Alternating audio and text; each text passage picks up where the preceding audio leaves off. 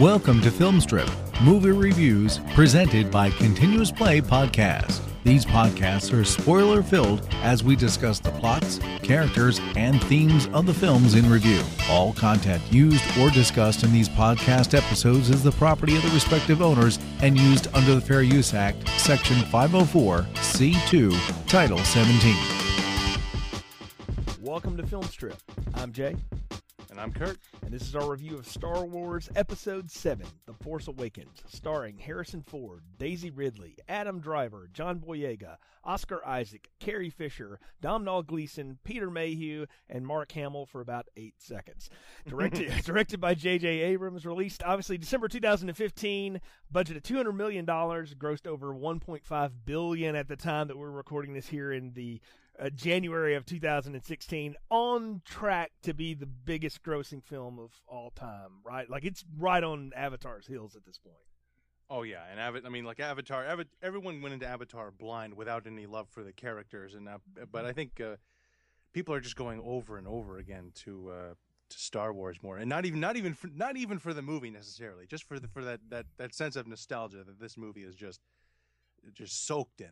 Yeah, I mean, yeah, they could have called it the Nostalgia Awakens for for all Sure, it, for all it's really about. I mean, really, we'll we'll get into that as we go. But yeah, I myself saw it twice. Uh, you know, uh, going into this one. So, how many times did have you have you been to the theater and caught it? Well, uh, I saw it twice. Uh, I happened to be in the area to be able to see it on the first showing on the uh, the first Friday. Nice. Uh, and the thing about that is, I mean, uh, I watched that movie. Uh, I wanted to see that movie as soon as possible, not just because I wanted to see it, but uh, I just wanted to get ahead of the freaking spoilers. That that that there's never. I I can't believe the. Uh, the, the amount of people out here that have just been desperate to spoil this movie on Facebook. Luckily, I had it spoiled. I had it spoiled for me, but not by people on Facebook who are literally coming out of the movie saying, "So and so dies." Ha ha ha! I win. And just it, it just it's just like vicious and mean in a way that I, I've never seen before. So I had to see this movie ASAP to uh, to to, to just to get that out of, out of my head.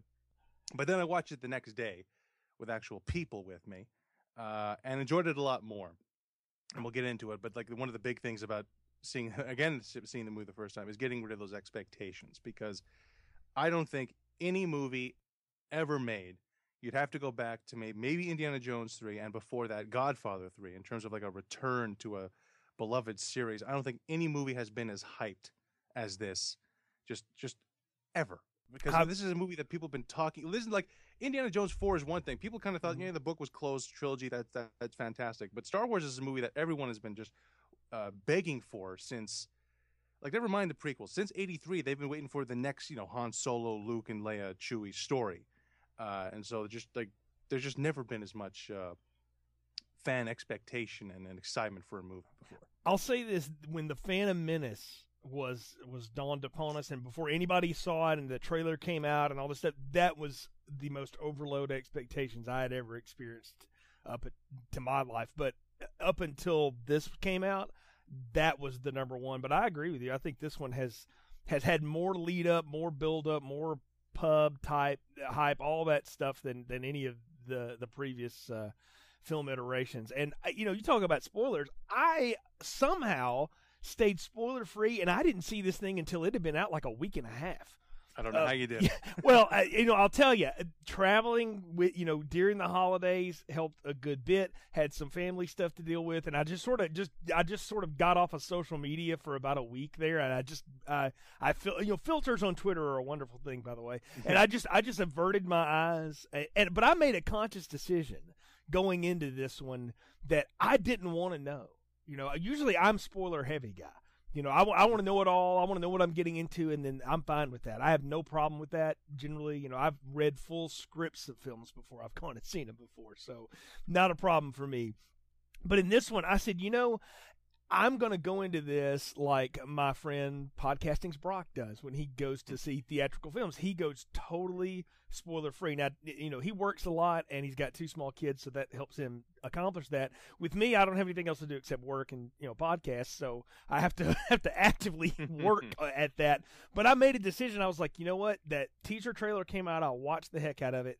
Then the first, you know, the, the long trailer came out and I was so jazzed, and I watched it again. And then I said, then I'm not watching it anymore. I'm not listening. I'm not talking to anybody about this. I'm going total spoiler free into this as much as I can. I only saw the trailer one more time, and it's because my wife and I went and saw the conclusion of the Hunger Games saga, and they played it before that. And like, I had hair standing up on my arms. I'm sitting there kind of geeking out, and she's like, you really do like Star Wars. so, and my wife, not a Star Wars person at all. Like her house, they didn't watch it growing up. They they watched old reruns of like bad Star Trek. So it ruined for her. So she's never seen Star Wars. Didn't care anything about it. So I'm sitting there just like, this is gonna be awesome, you know. But then I was like, okay, must forget, must forget, must not, you know, think. I don't know who these people are. So I really knew nothing going in and I you know I think also having waited as long as I did I caught this in the middle of a huge downpour on a Monday afternoon, just a random Monday because I, I, I knew I wanted to go see it that week at some point, and I I was I was really stuck in another town because it was raining so bad I didn't want to drive through it, and I said there's a movie theater across the street from me, I'll just go watch it, and I went in with a, about a half full crowd and a bunch of like small kids, and I thought oh this is going to be brutal. But, and I'll say this to the film's credit for anything else I say about it today, those kids were like mesmerized for the two hour and 10 minute runtime of it. You know, the trailers, everybody's noisy, I don't care about, but the movie started and they were just like in their seats blown away. So that was a cool experience for me. And then I went and saw it again uh, a few days ago because I wanted to refresh myself before we recorded this. And I saw it both times in 2D. Did you see it in 3D? Oh no, I made a conscious decision not to see this movie in 2D. Like all movies, I mm-hmm. just say I, like I, I, I make the it's a hunt to find the 2D screenings of any movie. Yeah, and uh, luckily I was able to. Yeah. Okay. So yeah, I had to hunt for them as well, but I, I was I'm I'm not a fan of post conversion migraines I call them, right. and uh, yeah. so I just I just avoided it. And from what I've heard, it, it you don't really gain anything from that experience. So, but yeah, I mean a ton of build up and things like that. Now, what did you know going in besides the fact that you got you know spoiled by idiots on on the internet uh, about it? And people that do that, by the way, you just just uh, come on.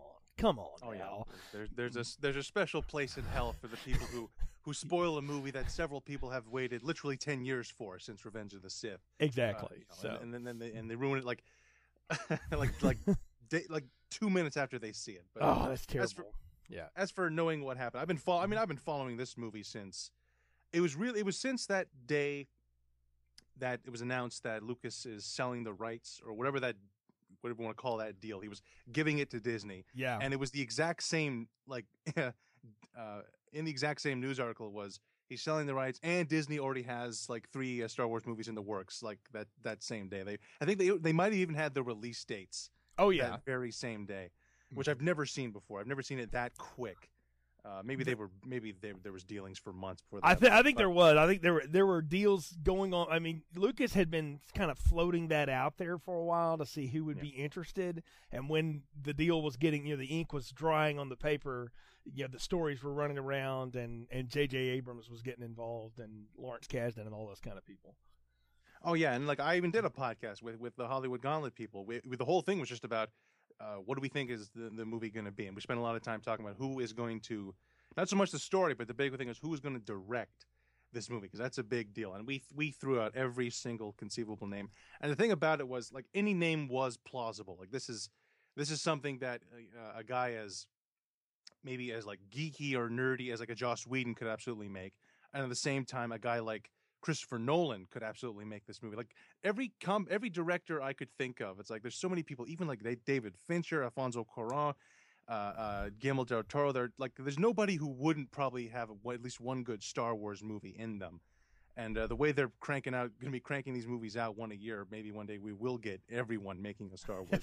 and they may do it with all the spin-offs and these too. I think you're right. That's a that's a fantastic episode of the Hollywood Gauntlet, by the way. Not to drive people away from our show for a minute, but yeah, right. I mean they're, they're friends of ours. I mean John did the voiceovers for the first six parts of this uh, mm-hmm. series we did. So yeah, it's called uh, I think What Happened to Star Wars or something like that. Go check it out. It's go to Hollywood Gauntlet. You can find it on iTunes folks. It's fantastic. So yeah, I remember that. I remember listening to that, and I think I downloaded that show, and it was one of my marathon running shows because Hollywood Gauntlet show is a little long, uh, but uh, but that's okay because that's that's it's good stuff. You know, you got ten people in a room, pretty much. It's uh, it's good. But yeah, you know, let's talk about J.J. Abrams then just for a minute because when he sure. did get attached, my first thought was, well, he made the last two good Star Wars films. They were just called Star Trek, you know. And I I didn't even like Into Darkness that much. I thought, eh, it's you know, it's all right. You know, it's kind of like a eh, I don't know, it was sort of a knockoff, but it was okay. But I thought the action in it was fantastic, and that that reboot of Star Trek I thought was genius. I mean, I thought that's exactly how you should handle that, man. And so I was cool with the idea of J.J. Abrams. Plus everything else he's touched, you know, from television to other movies he's done. Uh, I was a big fan of Super 8, and I love Cloverfield, and he had a lot to do with that. And I mean, the guy just just does stuff that I tend to go for. I liked his Mission Impossible, so I was excited when I found out he was going to be involved. Yeah, and uh, on that on that Hollywood Gauntlet show, I think I think everyone on the pod at least said a prediction: J.J. Abrams is probably going to make it. Uh, and I, uh, some people weren't okay with it, uh, but when I heard J.J. Abrams was like, he's the director, episode seven, it's his. I was, I don't know if I was ecstatic, but I, I kind of breathed a sigh of relief. Like it wasn't. Uh, I'm trying to think of, a, trying to think of like a, a good bad choice. I forget it was a McG. If it was McG making episode seven, I'd be upset. But when I heard J.J. Abrams, I thought, oh, okay, like that, that'll be fine. Because some people don't like him because of all the lens flares and so on. But uh, the, the movies you mentioned, like Mission Impossible Three. I remember the first time I saw that. Uh, what what struck me was, geez, someone made a good another good movie out of Mission Impossible, and that's kind of what the thing about that whole series. Every time they make it, it's like really they fa- they managed to squeeze some more juice out of that lemon, and it's actually pretty good. Oh yeah, look, I'll I'll tell you now, Rogue Nation was a, was a real blast. I mean, don't oh, think oh, yeah. about it too hard, you know, or else, right. it's ridiculous, but that's kind of fun. They figured out what to do with it, but I think, and I think JJ started that actually. I think that series was a little off kilter the first two times around, and he really set it in motion. So with that oh, third oh, part. And I, I am one of the people that made the lens flare, jokes. I will go ahead and own up to those. I, I, I was sure. like, I, I love Star Wars, but I need my lens flare. You know.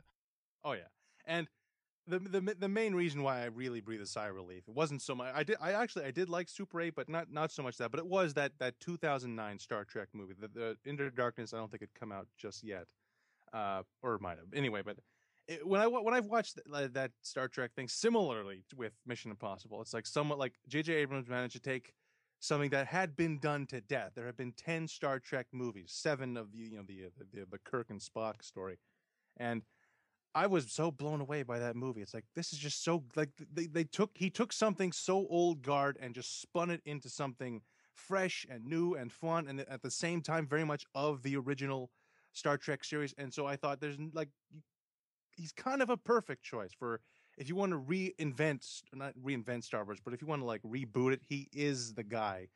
And uh, for the I would say like for the most part, what he did in this movie was like was what I expected, and it was like and I and I was happy with. But and we'll, we'll get into that. Oh yeah, and I, I, think before we go any further, let's go ahead and do a plot summary. I can't imagine anyone listening to this hasn't seen it at least you know once, if not twice. But give everybody kind of the overview, the highlights of what happens in the Force Awakens, and then we'll dig uh, into it a little deeper.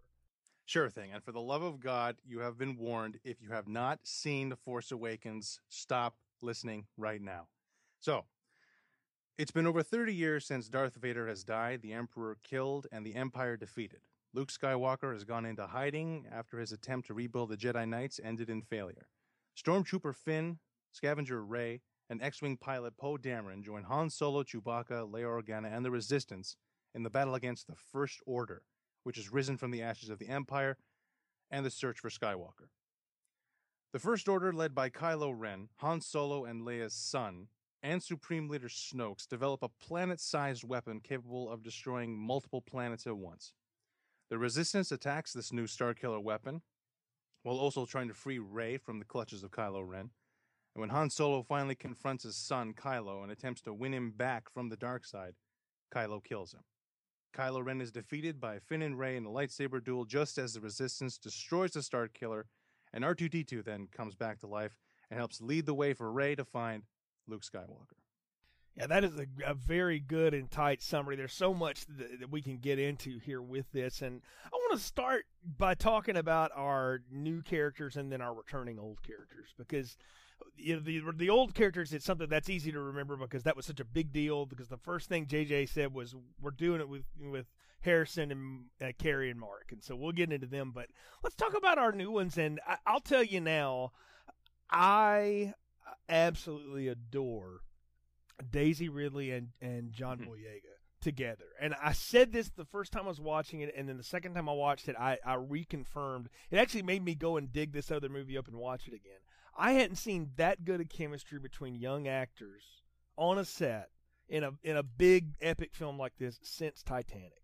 Like hmm. they had that Leo and Kate thing, and not, it's not even heavy as romantic. It's just yeah. they just seemed to go well together. They played well together. They looked like they were having fun. And I don't know either one of them from anything. I'll say that now. I know none of the hmm. new cast from any of anything else they they've done if they've done anything. But I was taken by those those two in particular above everything else that's new here.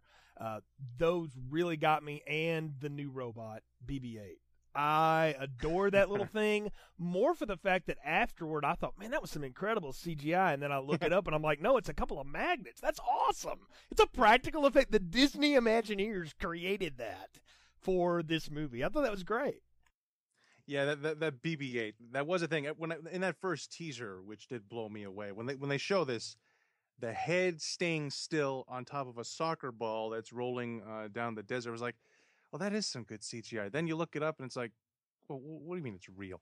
It's like that's not real. Then they actually, I think it was some kind of a fan expo thing, and there, uh, there it comes, a BB-8 yep. rolling out onto the stage, and it's like, well, son of a bitch. Like it, that that droid in and of itself was kind of a, uh, it was a sign of things to come, and another sigh of relief that's like, oh, they're actually they're going to do some practical effects in this movie. Uh, oh yeah, uh, there's a the yeah, there's a lot of practicals in here. In fact, as matter of fact, I'll say now the the fact that they went back to some practical effects was a big sigh for me too because the CGI in this isn't that grand, honestly. But the the practicals totally make up for all of it. But as far as new characters go, uh, again, Rey and Finn, I immediately lock into and just just loved them just from the outset. And that's nothing against Kylo Ren or Poe or any of the other you know people that were new, but those two were really, and I think those two are our avatars for this movie too.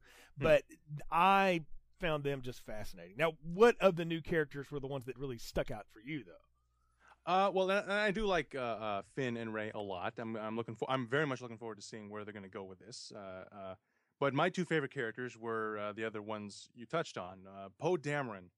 Uh, while John Boyega and Daisy Ridley are rather unknown, uh, they went for some name actors in this movie, uh, not just kickstarting the careers of, of, of some unknowns. But, and uh, Poe Dameron, Oscar Isaac is one of the best actors working today, at least in one of my favorites. I first saw him in Drive.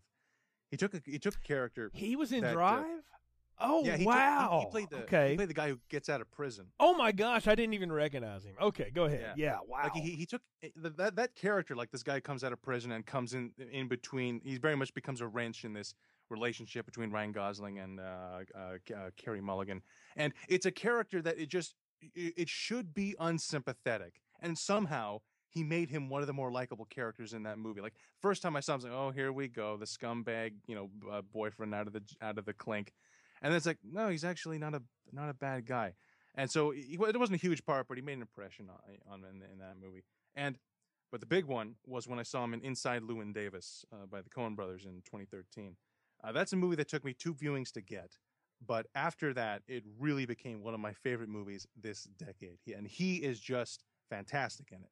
And then it's in 2014. He did A Most Violent Year, which also took me two viewings to get that's a purposefully slow, brooding crime drama. And Oscar Isaac in that movie, totally unlike anything else he did before, is uh, there's no other words for it. He's doing Al Pacino in The Godfather in that movie. Uh, he has this scene where he's dem- he's demonstrating how to sell heating oil, and uh, it's it's a very it's a weird scene, but the way he's performing it is like if they ever remade The Godfather, there's your Michael Corleone right there, it'd be perfect. And then yeah. 2015, he's got two movies. He was in this, and he was in uh, Ex Machina, and he stole that movie, in, in my opinion. It has this combination of like Tony Stark and Doctor Frankenstein, uh, trying to create artificial intelligence, and he's really funny in that. And now in this movie, despite all the character work he's done in the past, there's no question. Like no one, like you know, as good as those movies are, no one's going to remember them compared to this movie. This is what he'll be remembered for forever. He's already become one of the most beloved uh, uh actors of all time. So many, yeah. So many memes going on about this guy. Uh, and he is exactly the character. This character, Poe Dameron, is exactly what uh, I said in the previous pods was missing in the prequels, and that's he's a character. He has nothing to do with Jedi's or lightsabers. He's just a guy with a gun, and he's very much what he is is like the new Han Solo, I'd say. Like that that opening bit where he stares down Kylo Ren. There's a moment of silence, and he says, who, who, who talks first? Do I talk first? And yeah. It, and it was, it was, the first joke laugh of the movie, and that's when he became my, my favorite performance in this movie, at least. But my only problem, he's barely in the movie. Well, you know, I, I think I feel like he's in it a perfect amount because I I realize he is going to be a bigger deal later on, but they sell him to us in that opening crawl you know, General Leia Organa has sent her most daring pilot to go get yeah. this, and you meet him in the tent with Mac, Max von Sydow. What the hell is he doing hmm. here? But you know, I, I, guess he's got you know a couple more houses to pay off, whatever. But yeah. you know, hey, he's he's there, and and I love this whole bit, but that whole back and forth, all that that is total J.J. Abrams. You know, and I'm like, yes, we get that snarky thing, but you've got to have an actor that can pull that off. And again, I don't know this guy from anything else, but I thought this this is fantastic. It actually made me want to go and look up all this other stuff he's been in that you're you're mentioning here because I had mm-hmm. read his, his IMDb after that, and I said I got to see this guy in other things because he was he was so charismatic. Yeah. You know, and I think that's and it's a contrast to our other two characters, or the three really new characters here. And he's but you, the thing about him is that we don't even have to meet him, know his story, anything. He's just a, a, a he's like we talked about in the original trilogy. He's that Han Solo. He's that that blondie gunslinger from the spaghetti yeah. westerns. He's just a badass, and he doesn't care. like he has no fear whatsoever. He's standing in front of the baddest guy in the galaxy, supposedly, you know, with a ton of stormtroopers and a huge lightsaber around him, who, by the way, blocked a shot, a one of the coolest force powers ever. He oh, blocks oh, yeah. a bolt and then lets it sit there for ten minutes. You know, I'm like, that's that's cool, and he's still not scared of the guy. So yeah, he's pretty fantastic. Oh yeah, and I was I was I was genuinely concerned because of how much I like this guy. I've been watching Game of Thrones too much. I was I like this character so much. you thought he was, was going to get killed. I was like, he, he's going to get killed because in that tra- in that trailer they make it look like like when like when uh, Kylo Ren's kind of forced torturing in there. It's like it makes him look like, oh man, does he die in that scene? Because I, I, I like the actor so much and the character. Oh, they're going to kill this guy off just to make make a statement like this is what kind of movie it's going to be. They're going to start killing people off like it's uh, Snowpiercer. Now that but, now that that would have been Joss Whedon's answer, by the way, for sure. But luckily, he he survives the movie, so he's and he he's probably going to, and he better have a bigger part in in the next movie. Absolutely. Now you said you had another one though that oh, yeah. uh, was big for you, and I think that's Kylo Ren, right? Oh, absolutely, Kylo Ren. Uh, Adam Driver. Now, what's awesome is he is also in Inside Llewyn Davis, and he gets maybe the most memorable scene in the movie, singing this ridiculous novelty song about space travel with Oscar Isaac. And everyone, if you have, even if you haven't seen the movie, everyone do yourself a favor, find that scene on YouTube. It's it's just so weird and funny. And here he is now, as the new villain in Star Wars, very much taking over for Darth Vader. He says it in the movie. Finish what you started. And I love that outfit and that and that mask and that voice. Now, when I first watched the movie, and I thought, man, this guy's voice is so cool. I thought maybe they were altering his voice to sound more menacing. And then you watch, I saw Adam Driver on Jimmy Fallon and doing interviews and stuff, and he sounds exactly the same. Yeah, if like if, if, if anything, they added a little bit of Bane reverb to it, but that that's oh, yeah, about that's, it. Yeah, he has one of the most deepest voices ever, and when you put that voice through a kind of a maybe intentionally cheap sound of like radio like filter, it just sounds awesome. And uh, he ends up getting, in my opinion, the best scene in the movie, which which we'll cover. And uh, and lastly, I want to touch on uh, one one guy, Domhnall Gleeson. Uh, oh yeah, I, the the I evil to, ginger I called him. So. Yeah, the evil ginger. I, he's the only guy in this movie I didn't like. I think the acting across the board is very good, except for this guy. I hated this character uh, and this performance. This General Hux. He's the new Grand Moff Tarkin, except Gleeson's no Peter Cushing, at least not in this movie. Like No, not at all. He, he plays Yeah, it more like a Hitler on meth. I mean, big he's he's That- out of his mind. So- yeah, that, that's that speech he gives like before the Star Killer fires. Like I was with the movie. I was very much in the movie. I was like I was like I was I wasn't thinking about the outside world. But when he started giving that speech, I just thought it's like that felt like something out of like another movie. Like that felt something out of uh, like uh, Eddie Redmayne and Jupiter Ascending or something. I was just thinking, man, this is it took me completely out of it. I thought, man, this is awful. And I haven't felt like that. Like I didn't that's the only time I felt like that in the movie. And it's a shame because Gleeson's a terrific actor. He was oh, he's always good in stuff like the last two Harry Potter movies. He was one of the uh the redheads. What's what's the? Uh, He was one of the twins. Yeah, he's one of the Weasleys. Yeah. Yeah. so. and he he was in True Grit. He was in Dread. He was in a terrific episode of the BBC series uh, Black Mirror. Uh, and he was in, he was also in Ex Machina from 2015, and he was really good in that. Uh, and just the other day, I saw him in The Revenant, uh, in your uh, in your readers movie, and he's superb in that. So I don't know what happened, uh, but when he's standing next to Kylo Ren, he really pales in comparison. Uh, and uh, he's he, in my opinion, he was the weakest part of this movie, and he didn't die uh, unlike Grand Moff Tarkin, which I think is a is kind of a shame. Kind of like, oh, so what? So it's great to look forward to more of this Oh, guy. I, I. I liked the fact that he didn't die though because I think it, it he's a weasel. So the fact that he weaseled his way out of it and got away, I'm like, well, that just means he's going to die even more spectacularly later. You know, Oh, yeah, so I mean that's that's all that means. So oh yeah, it'll it'll be it'll be worth it when when Kylo Ren turns on him or something. or yeah, or he gets cut in half by one of his own guys or something like that. Yeah, there's yeah.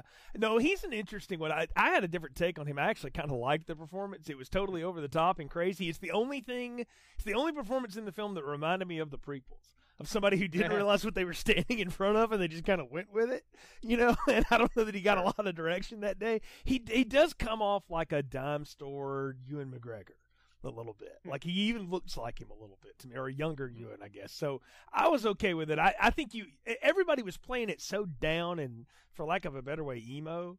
You know, on the on the the first order this time, somebody had to be over the top.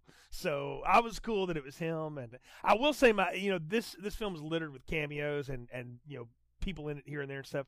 The one I did not realize who it was, and I should have caught the voice is the the uh, chromed out stormtrooper that's Brienne of Tarth. I don't know the Yeah. actress's name. I can't remember. I'm sorry. Gwendoline. Gwendoline. Gwendoline. I knew it was Gwendoline. Yeah. I, I'm like, you know, Star Wars could probably be the futuristic version of Westeros. How do we know that's not like Sure. a long lost relative? you know, so Yeah, at oh, some at some point, I thought she was. I, the voice just kept ringing to me when I found out that who it was. I was like, they should at least let her have the mask off just once, you know, because Yeah, the fact that she got thrown down the trash compactor, I'm like, oh, that sucks, you know. So, yeah but she, luckily she's actually if you go on IMDb, she's listed for episode seven. So I hope Oh. she comes back because I was like, I'm a huge, you know, I'm a huge fan of Gwendoline Christie and that and that character on Game of Thrones. When I heard that she's going to be this this like this like in terms of like outfit, she's got the like the Boba Fett outfit, the best outfit, but Oh, maybe yeah. the lamest character because well, like- then, like- then she's like the original Boba Fett, who looks cool and does absolutely nothing. So, yeah, like when, like when you see that she's going to be playing, you know, Captain Phasma, she's got that cape, and she like like Gwendoline Christie, she's like, you know, she's seven feet tall, so you think, oh, it's going to be like some kind of maybe like a fight with Chewie, or she's going to be like, you know, taking on uh, Han Solo, or, and and she literally does she does nothing. Like the point, like they really could have gotten anyone, and they got a great actress to play that part. And that could have been literally anyone. Like for instance, like uh, Daniel Craig, who, Yeah. uh, just shows up for a voice. Uh, doesn't take his helmet off either. yeah, well, yeah, he's he's the one that gets uh, uh force uh uh used to uh you open the door and, and drop your weapon you know so which i you know the first time i saw it i was like i wonder if that was daniel craig's cameo the second time i was like that's totally daniel craig like Yeah, the I, whole felt, I felt pretty. yeah. I felt pretty stupid. Like I saw Spectre a couple weeks prior. And it's like I know. Daniel Craig's voice, and I was like, "Who is that guy?" And It's not even watch the voice. second It's it's just the movement. It's he does this one little shrug, and I'm like, that's totally Daniel Craig showing Yeah. us that's him. So you know, so but anyway, but yeah, this movie's littered with those. But the thing that got everybody excited was the fact that Luke, Han, and Leia were coming back for this. Oh, yeah. And like we've already said, and I said it in the intro, and you mentioned it there at the end. Luke shows up on a hill at the very end, uh, looking rather distraught, uh, and kind of like a. Uh, um, uh, I guess he's supposed to look like Alec Guinness now, and he kind of does. Yes. So I guess he kind of does. He's a little shorter. He's a little short for a Jedi Master, but he'll do. So, um, yeah, he he's in it for like no time at all. So there's we really can't talk about him until we get to the end. But Han and Leia are in this thing like Yeah. straightforward. And the thing that I will say now is, and you know, I'm one of the few people on Earth that can watch Kingdom of the Crystal Skull and not want to rip my Mhm. eyes out. Um, I think it's because I just look at it and go, ah, it's just kind of stupid. You know, I mean, it's not really great, but it's just kind of stupid. And Harrison Ford's really kind of mailing it in. Is the, that's the thing I ding that movie for more than anything is like, yeah, Spielberg and Lucas couldn't even get him interested in this. Whatever J.J. Abrams did, whether it was all the zeros and the points coming off the end of this or Hmm. what, Harrison Ford looked like he was having fun playing an old character. And the thing about him I've always admired as an actor is, and he says it too, he comes from the acting school of let's pretend. You know, if I get the character and I and I see it there on the paper, then I can pretend to be anything. And I've seen the man be the president. I've seen him be the greatest CIA agent of all time. You know, I've seen him been a swashbuckler or a professor. He's been a murderer that you know was married to Michelle Pfeiffer. I mean, you know, he's played all kinds of stuff. He played a man that got shot in the head and had to recover from it. He was fantastic in regarding Henry. I mean, I'm like, you know, this guy's done everything at this point, right? He even made Anne Heche look funny you know, for about 12 minutes of 40 days and 40 nights.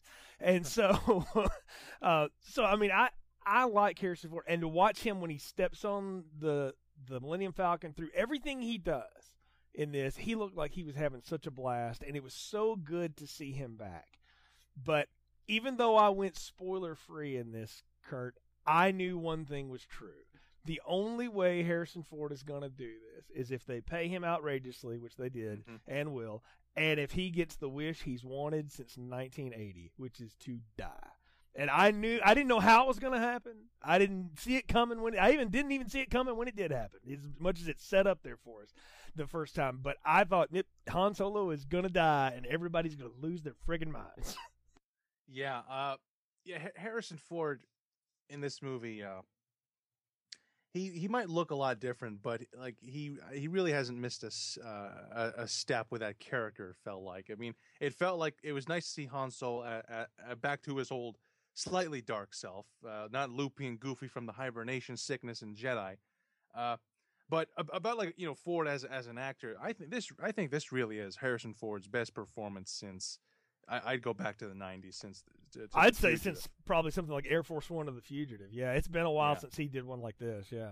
and and you hit the nail on the head in terms of like he's just like he looks like he's having fun and it, even look look at interviews with him in 2013 he looks like he is stoned out of his mind He And probably every single- was. So- yeah, he probably was but then but then you look at him in interviews now he's, he's he's really funny he's got energy Like, he has more energy now than you go back and watch him in like 82 when he's promoting blade runner and like he just he's so he just seems so happy and he's and he's like in his 70s now and he is just so good in this movie. Now o- oscar nomination might be a stretch but he is just so fun to watch in this he definitely was the most fun actor to watch the toss up between him and oscar isaac for me but with the with the character it was awesome uh, the way they portray uh, uh, Han Solo and Leia and Luke Mhm. is that they've become these legends of like myth in the galaxy. Like when they see him, like it's like he's known he's known around the galaxy as like the rebel general who helped defeat the Empire. And as a Star Wars fan who knows this series, you know, to its core, it's so it's just it's so heartwarming thinking about how when we first met him, he was just some guy slumped over in a chair in that cantina who happened to be the smuggler that Obi Wan and Luke bumped into in the Mos Eisley cantina that day. And now he's this Well, hero of legend, like like King Arthur or something. And it was Yeah. it was like he was the it was special. he was the fastest pilot they could find in the bar that day. That was that was what he was, and he Hmm. was the total gunslinger, and he was, you know, he was just the outsider, and that's what made him so cool, and why everybody loved him. And he just he's still playing that character. What's the thing? The funny thing about all of this is that you know the, everybody's like, "You're Han Solo, the great smuggler. You're Han Solo, the war hero." And you know, I think one of the characters asked Chewie that, and he's like, well, "I don't know," you know. and, I, and, I, and I love how they keep poking fun at it, you know, like that. And he's like, "You did it in 14 parsecs, no 12, 14." That was yeah. you know, like he's like he's irritated by his own legend. But in the other hand, like he's just sort of hanging out Like he's just going back to. I think he says to Leia at one point. I just went back to doing the only thing I was ever any good at, which Yeah. is stealing stuff from people. And th- th- you know, he does get a good, funny scene with the two clans that he's basically ripping off for the same thing before the Mhm. terrible CGI monsters attack, and Right. uh, which is the worst scene in this film by far. but but beyond that, it, but it, it does give us one thing. He grabs one random guy and throws him in front of the monster, which is the total "yeah, I shot first moment. You know, That was- like, yeah, that was- yeah. was never forget, I shot first. So he because he was he was dark again, and I think that was cool. But the thing that killed that just you know totally ripped me in the trailers and was a great scene even still in the movie, having seen it a couple times, was the the lines that he lays on Finn and Rey about. You know, the funny thing about all that Jedi stuff is it's all true. You know, like the the most doubtful cynic of all of them had become a believer, having lived through it.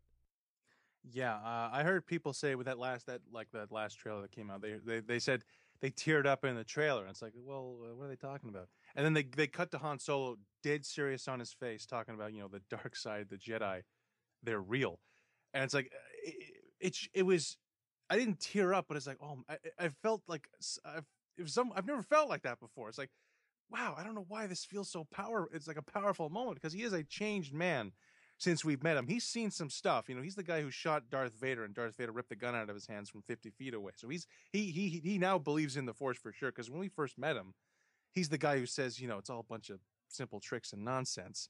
And today he's like, well, you know, it's all real. Like like like when Han Solo is turned into a believer, you know it's something to believe in, and it's Oh, a- a, defining moment for the character. Yeah, and it, and it plays well against the. I mean, you're talking about four generations difference, you know, between him and his you know counterparts here now, and the way he plays it, it works perfectly. I mean, it it's a it's a perfect marriage between the two, and I think he he gets definitely the he gets top billing, and he gets the biggest you know piece of of the action for sure. Leia, on the other hand, gets I, I don't know. I you know I nothing against Carrie Fisher. I actually think Carrie Fisher's a very brave person to be as open and talk about the the problems she's had and her addictions and her mental health and the amount of awareness she's raised. She's a fantastic writer in her own right. So I like Carrie Fisher for things beyond being Princess Leia and stuff. Mhm. And she's always been the one that would poke fun at herself, you know, for this. So she has a great sense of humor.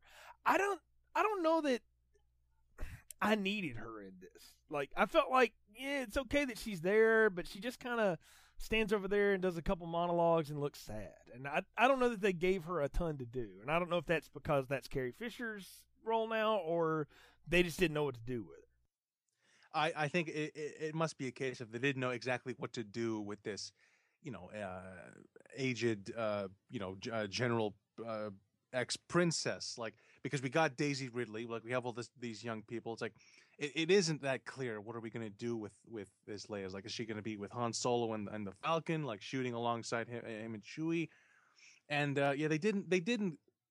As far as the three movies, this uh, the four movies she's been in, this is probably the weakest Leia has been. But again, yeah, nothing against Carrie Fisher or, or the or the or the or the characters. Just the I gotta blame you know Kasdan and Abrams. They just didn't find enough to do with her. But Well, she has uh, two scenes, which I guess we'll get to. She has one particular moment where she says nothing that uh, to me was the most emotional moment of the movie. To me, like I didn't. I, a lot of people say that they were crying the entire movie. I didn't cry during this movie. I felt I felt a lot of. I was smiling for most of this movie, but there was one moment. The closest I did come to crying is one particular moment that, that we'll get to. But but uh, yeah, I, I I- don't mind Carrie Fisher in this movie. I I think that the the issue is not only they couldn't find what to do with her, they also ran out of time. They were trying to keep this thing as fleet as possible. Like they were trying to keep this as close to the original runtime of the 1977 Star Wars as they could. You know, they they were purposely. I mean, you can see it. I've seen films that are soft reboots or remakes or whatever you want to call them, and they they try to get back to the pacing of the original. An example fresh in my mind, and it's it's a totally left field thing, but when they went back and finally made Halloween four after Halloween three, which if you've never seen those back to back, that's a real left turn.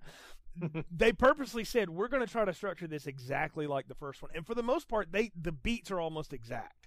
I mean, now none of the soul is the same because you know Right. John Carpenter is a genius, and the people that made Halloween Four were hacks. But they're working on you know no money and a 11 day old script. But but they, I mean, they got what they could out of it, and, and but they they matched the beats, and I felt like so much of this film was paced almost just like a New Hope. Like it, it even felt that way in a lot of ways, and I thought they're really trying to stay to this. So I I just sort of chalked up the Leia thing as well. They just either a lot of what she was going to do got left on the cutting room floor, or it got pushed to another chapter later on down the line that we'll we'll see that when we see that. You know, Oh, yeah. but I, but uh, you know, again, I, uh, it's nothing against Carrie Fisher. I just felt like they didn't give her anything to do, so she was sort of there. But to me, Han Solo steals the show, and and Chewie does too. Good, good on Peter Mayhew for coming back and doing the scenes he could do. I know he didn't do all of the action scenes with Chewbacca, but you know, again, he knows how to do the shrugs and the looks and the head tilts, and it was it was fun to see Chewbacca back on the screen and not be completely wasted like he was in Revenge of the Sith. You know. Oh yeah, exactly. Yeah, so I guess we should get into this. I mean, we we laid through the, the plot. The good thing about this one is that, much like the other one, the plot isn't really that hard to understand. Matter of fact, if you've seen uh, A New Hope, you've seen this movie. So I mean, you, you pretty well you you, you kind of seen this movie before. So it doesn't really you know get too hard. The thing that that I I sort of made some notes on was okay the idea that the Republic is now what I guess everything's called again, but we have the Resistance. So instead of the rebel fighters, they're the resistance fighters. And it answered a question that I had always had after Return of the Jedi. I was like, is that it? I mean, we cut the head off the snake? Is that really it? And the answer was clearly not. And from that, we get the first order. And I'll, I'll credit this film for something that I, I, want to say this is probably Kasdan's doing. I may be wrong and just giving him a lot of credit for something he didn't come up with, but I credit I'm going to credit the writers for not over explaining what all of these things were and just kind of saying enough to get us into it and then going with it. And I liked the the juxtaposition of the Republic, the Resistance, and then the the people of the First Order and this this Snoke fella. Oh yeah, yeah. Well, there was there were so many. Like I, I left this movie with a lot of like questions. Like, so well, hold on. So who's this? Where's this? Like, what? So what happened here? Like, uh, they don't tell. Like I, like like I said after Jedi, I kept like uh, everyone's reacting like it's all over. Like a couple uh, teddy bears uh, take on a couple walkers, and a, and a space station blows up. That means this entire galaxy is free of the Empire. Who knows how that happened? Uh, how every single star destroyer was taken down? Like uh, maybe we'll never know. But uh, I do like uh, this. Uh, they don't really address this, but like uh, I'm like in the 30 years since the Empire was destroyed, I'm wondering why the Republic didn't literally replace the placement of the Empire. Like, why isn't there, you know, uh, a thousand Republic uh, star destroyers roaming the galaxy like uh, like they do? Like the the First Order, they seem to have a pretty easy time uh, doing I- what they do. I lay that out as the idea of it's one thing if you take over a country and that's clearly across the world from you or whatever. This is an entire galaxy and universe here. Like, there's no way they could possibly reach them. The idea would be that eh, now what they've done is flip the tables.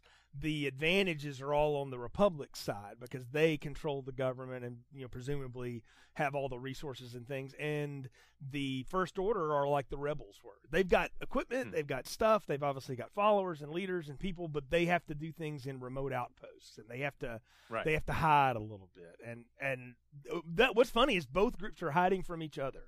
You know, so it just it's kind of like um I don't know, you're playing a blind game of Battleship or something. It's it's sort of neat the way that that that worked out with them, but uh, you know, I, I went with it. I love the idea that the it all starts the same way the first one did. It's a droid with a map and a message and a place to go. Hmm. You know, and it, and that's what we're going to get. And we get that great battle on Jakku at night, where it's it's basically a night raid. And I thought, well, what a great idea to start a Star Wars movie. You know, most of them start in space, right? There's something going on in space which is dark. No, we actually started at night on a planet, and we see an invasion. And uh, we actually got to see the stormtroopers do effective work. Dare I say? Yeah. I mean that that was the thing is these stormtroopers can actually shoot, you know, and and they're Yeah. pretty good and they're kind of vicious. Yeah, that definitely uh, struck me was when they said, uh, "So what do you want to do with the survivors of the village?" And Kylo Ren says, "Well, kill them all." And they kill them all, platoon style. They just wipe out a whole village of people. It's like, oh man, they are not. First Order's not messing around. And I got to mention the uh, the very first shot of this movie maybe might be in terms of like cool visuals, uh, you know, Abram stuff. This is probably the best thing in the movie. Sadly, it's the very first thing in the movie, which was we see Jakku, and we see it looks like a shadow is being cast over the entire planet, but Yeah. in, f- like it's some kind of new planet-sized ship. When in fact, it's just a, a star destroyer that's not lit properly.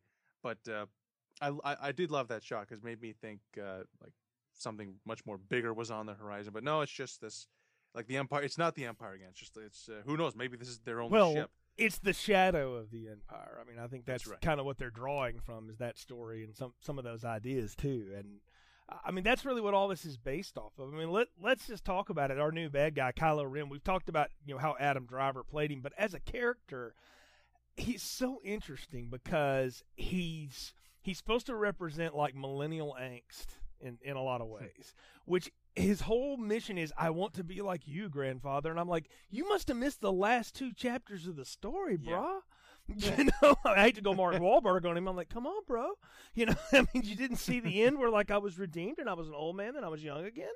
I mean, you know, I mean, uh, that's what gets me is it's it's this uh well this sort of funny notion about you know people it's not that people don't know history it's that they selectively remember history and Yeah. pick what they want and obviously for whatever reason and i'm sure it'll be told to us later on he has picked up on i want to be the darth vader of my grandfather and not anakin skywalker and Hmm. eh, but he's also on the other hand and this is the, the the smartest thing about any character that they played here um is instead of being you know tempted by the dark side he's tempted by the light which is a completely different set of emotions i thought that was fantastic Yeah, kind of, kind of like you know the like in Return of the Jedi that play of you know Vader, kind of, sort of not the bad guy he was in Empire. Well, that's right away with Kylo Ren. He's a young guy. He's not. Who knows how he got to where he is? We're gonna find that out. But it's like whatever it is, he's just like inches away. Like you can see, he's in that one particular moment. He's like it's like a flip of a coin. He might just be ready to come back to the good side, and uh but he doesn't, uh, sadly. And uh and he is uh Kylo Ren. I've seen uh, quite a bit of action movies and uh, crime movies, all these kinds of villains, and I think Kylo Ren is the villain of the year. Uh, uh, and yeah, uh, I I love this. Like they did come up with new. I he, they probably came up with the most new concepts with the Force and stuff with him. Like the whole. The, I like the the brain torture thing where it looks like I don't know if he's like messing with a person's like psychic energy or if he's literally crushing the brain inside of the skull with the force, which doesn't have the same visual as choking somebody, but uh, the, in terms of like it looks like it's causing a lot more pain. well it's actually And you- smarter i can choke you to death or i can i can mind meld you to death Yeah, which I, I I attribute this to J.J. Abrams going, why couldn't he just do some of that Vulcan stuff? You know, Yeah, because I mean that's what he did with the Star Trek. Is like, why can't they do some Star Wars stuff? You know, and Yeah. I mean that's and I'm like, you know what? Why not? so, I mean, you know, Sure. if you're gonna do a if you're gonna do a soft reboot, yeah, might as well. You know, at this Sure, I- point, I got to mention uh, one nitpick I had, which was uh, in the trailers they show Kylo Ren torturing uh, Poe Dameron, and in the trailers they show Poe Dameron showing back up uh, in his X-wing suit. So there's clearly some kind of a time change. So when I saw that in like Kylo Ren interrogating Poe, it's never addressed in the trailers, but I was so convinced that Kylo Ren doing that to Poe was him literally brainwashing him, and that when Poe comes back, he'd be turning his X-wing on other X-wings. But no, he's just just good guy, and uh, Kylo Ren didn't uh, think that far ahead. With you know, uh, he wasn't doing any Jedi mind tricks. He was just just hurting him. But I don't know why. But for some reason that bugged me. It's like, really, he's not going to turn. He's just uh, he's just going to like the the. I keep I keep hoping that the next movie it's going to be that he's going to suddenly turn on on the on the on the on the resistance. But uh, no, I Be thought that was a wasted from- opportunity. be the mole from the inside. I mean, I think that would have been one twist too many, though. For a film again that is trying to follow a predecessor's beats, that would have just been one one thing too many. Because look, he has the same thing as Han Solo. He shows up and has a cool scene in the beginning. He kind of disappears in the middle, and at the end, he shows up and has an awesome scene at the end. I mean, that's Yeah. kind of that's kind of what they did with that. I mean, I think Han got a little bit more in the first film, but it's not much. And so, the, I mean, they're totally playing this guy as that. But Kylo Ren comes off uh, again from the force powers of being able to block the bolt to uh, I love his lightsaber and the fact that it's like screwed up and doesn't work right. And I, I took that as one of two ways. I was like, either that's you know, and I think now, I'm, and the more I've read about it, it's it's the latter. But at first, I thought that's somebody that like that's supposed to mirror the fact that he's like almost totally unhinged. Because anytime he gets bad news, he just like freaks out you know, Yeah. and break and break shit, you know, which which is hilarious, but and it's petulant, but it's exactly what that character should do. And then uh, the other thought I had was that that was you know built by somebody that wasn't ready to build one yet and didn't know what they were doing. And I think that's what we're supposed to be told is that he didn't really know how to do it, so he you know he broke this and it didn't work right. So it's it's like almost about to fall apart. But he gives his saber like this. You know what it reminded me of was the Game of Thrones bit where the swords are on fire you know, and all Oh, that. And I was like, that's exactly what that's taking me to. And that's not a bad place to put me yet because I thought that was a fantastic part of that season. And it's it it, it matches his character though. His saber matches his character. You know, he, there's parts of him we don't understand why it's there. Like, why would you need a cross handle on a lightsaber until you see it used? And you're like, oh, that's a genius idea. Burn the guy's shoulder while you're in a lock with him. Oh yeah, that was You know. that was badass. Every- Like Yeah. with that fir- very first teaser when they showed the three beta lightsaber, the, the internet went nuts. Yeah. Uh, what is that? Why would he have that? What is that? What is the purpose of that? Colbert did a great thing of breaking that down, of you know, uh, uh, of why that's actually one of the coolest things ever. But yeah, it, it- it- that scene, that, that that lightsaber fight where he drives it into Finn's shoulder, and it was like, like it's been two years. Finally, I know what that was for, and it was totally worth it because that was the most painful scene in the movie. Of Oh, like, because yeah. we've never seen that in a, like what happens if you're drive like, like if, what happens if you drive a lightsaber into a guy's flesh but not entirely it must be the most like excruciating pain and burning and slicing it was just but it was it was perfect for that character Oh yeah, and look the way that the way that he fights with it. He fights like a combination of the old school uh, type of of uh, Jedi that we knew from the original trilogy, and the the more graceful style that we saw in the the prequel trilogy. I mean, he's a good mix of of things. Everybody else is kind of a brute with the sword again because again they don't know what they're doing with it for the most part. But I thought I thought the way he played that was great, and it, it's just a fun character to watch because you don't know what his deal is. Like his mask is all screwed up. And I'm like, I don't, did they get burnt? Did it get stepped on? Did you drop it in the wash? I mean, why is that messed up? I don't know. You're not telling me. But it it made him fun to look at. And when he finally pulled the mask off, like I was expecting like hideous, you know, something. I thought they're gonna go, they're gonna try to freak us out here with this. And no, it's just like the nerdiest looking dude on the planet.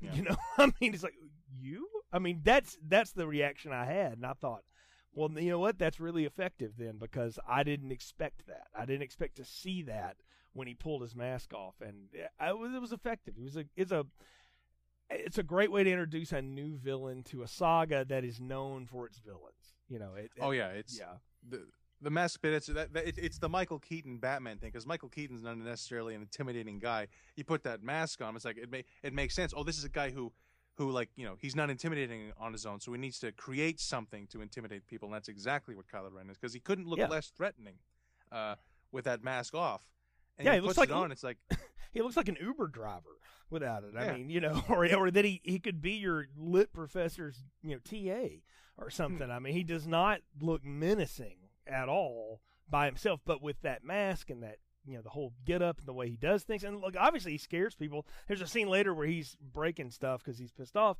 and like two stormtroopers are coming down the hall and they're like never mind we're gonna go this way which again some of that that abrams humor we also get introduced though to Finn. We don't we don't know it's him for a little while here, but we mark a stormtrooper like the defecting stormtrooper, and I was like, what a great idea because they established in this that these are not clones anymore. That they just take these children, kind of like the the African you know warlord stories about the you know the children Yeah. soldiers and stuff. They just take these people and train them into be soldiers. And this guy, what, what we find out is he was a sanitation worker and obviously wanted to be something more in the uh, you know first order. So he did all the training. He finally did good enough that he got to be in combat. And his first time in combat, he has an entire attack of conscience, and he can't do it. You, know, he can't slaughter innocent people on command because that's not the way things should be done. And you know, he, he sees one of his buddies get gunned down and he bleeds and he puts those three bloody marks across his face and Mm. clearly so we can find him you know again. But it, it also humanizes the character. And john boyega it's was just so fun as this character because he got the biggest arc uh, next to Rey of anybody in this thing because he goes from you know scaredy cat stormtrooper just trying to escape to reluctant hero to freaking hero at the end of this thing and a, and a real tough dude and I thought he was just fabulous. I, I loved watching this guy on the screen. He was funny, he was charismatic, and he completely sold me on the emotions of what he was going through each moment. Oh yeah, that's like that first this first scene with Finn, like where he, where, he, where him and Poe steal the tie uh, the Tie Fighter. It it brings up a major improvement in this series compared to the prequels, which is just energy. Like when they're in the middle, when they're in that Tie Fighter taking on the turns, and they hit, and you know he. And after Finn hits a turn, he just starts screaming, "Did you see that? Did you see that?" It was like, "Oh, geez, characters are actually like excited and happy and having fun in a Star Wars movie." That that that did not happen at all in those prequels. No, no, none of that. But again, that's I also attribute that to part of the generation this is written for and geared toward. The Hmm. the behind the scenes, we know all the secrets. There are no more magic, you know. So just make it fun. So that's what people do nowadays. I mean, it used to be a guy scored a winning touchdown in the Super Bowl and he celebrated. Now you make a good tackle and you're dancing, you know, halfway down the field. I mean, that's that's the world we live in now, you know. And I think I think they just uh, they did a good job of playing to that because what he was doing was being the audience with us at the same time. You know, the idea of like, did you, isn't that awesome? You know, because that's what everybody in the theater is supposed to be saying too, which they were.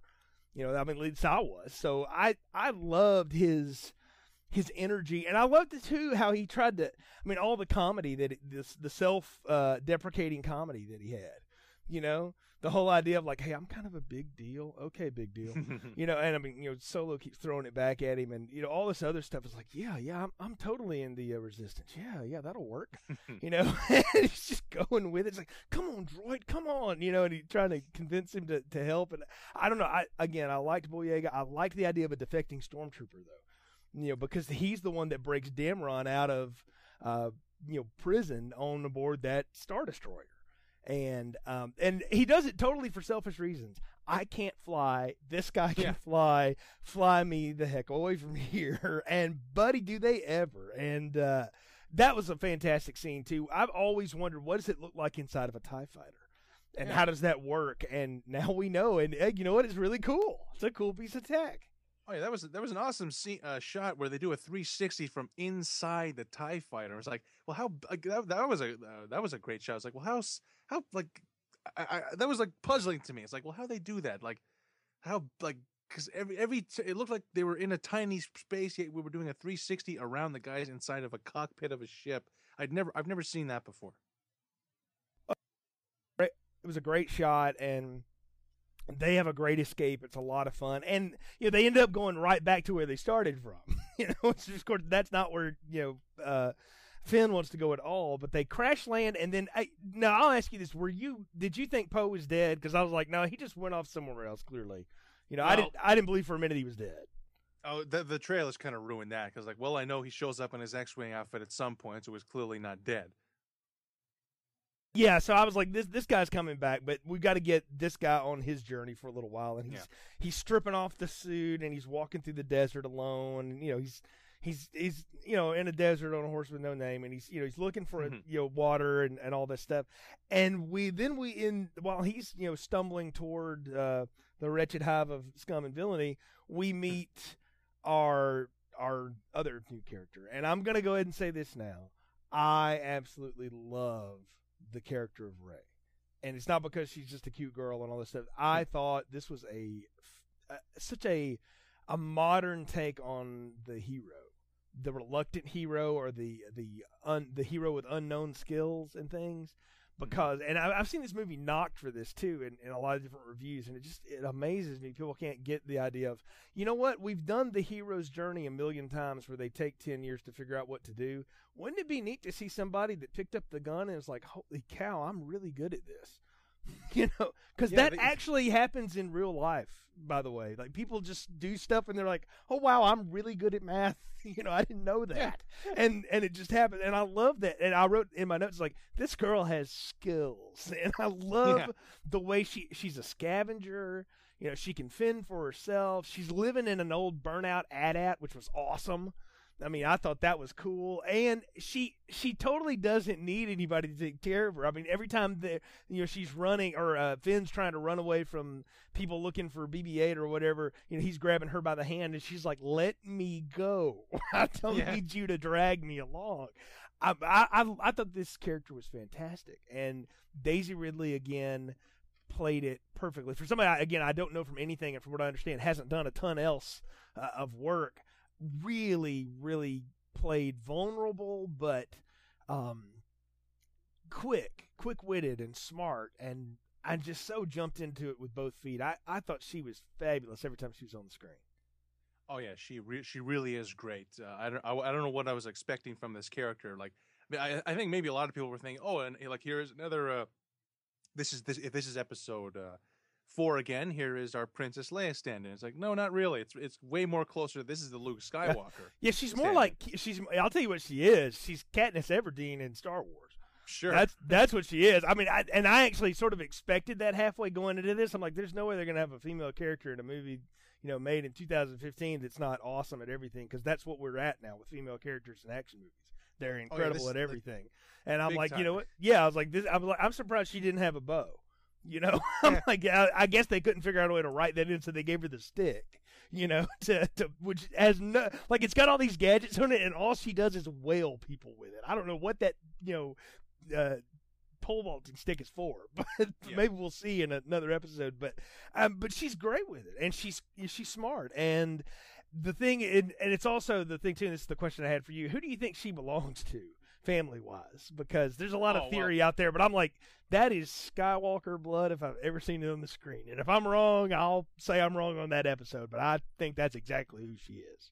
Oh yeah, for, for sure. Like this is this is like this is not hinted at in the movie specifically, but uh, I think very much we're gonna find out that Luke Skywalker left her on that planet uh, for whatever reason. Maybe the same Yeah. reason that, that you know uh, that Luke himself was taken to Tatooine to keep her safe. Whatever it is, I think we're gonna find out that her last name is Skywalker. Well, yeah, that and I mean the other things too, and this is nods to the prequels. Remember, like if you can get away from the bad performance of it and everything, how Anakin was just good at everything and he didn't really know mm-hmm. how.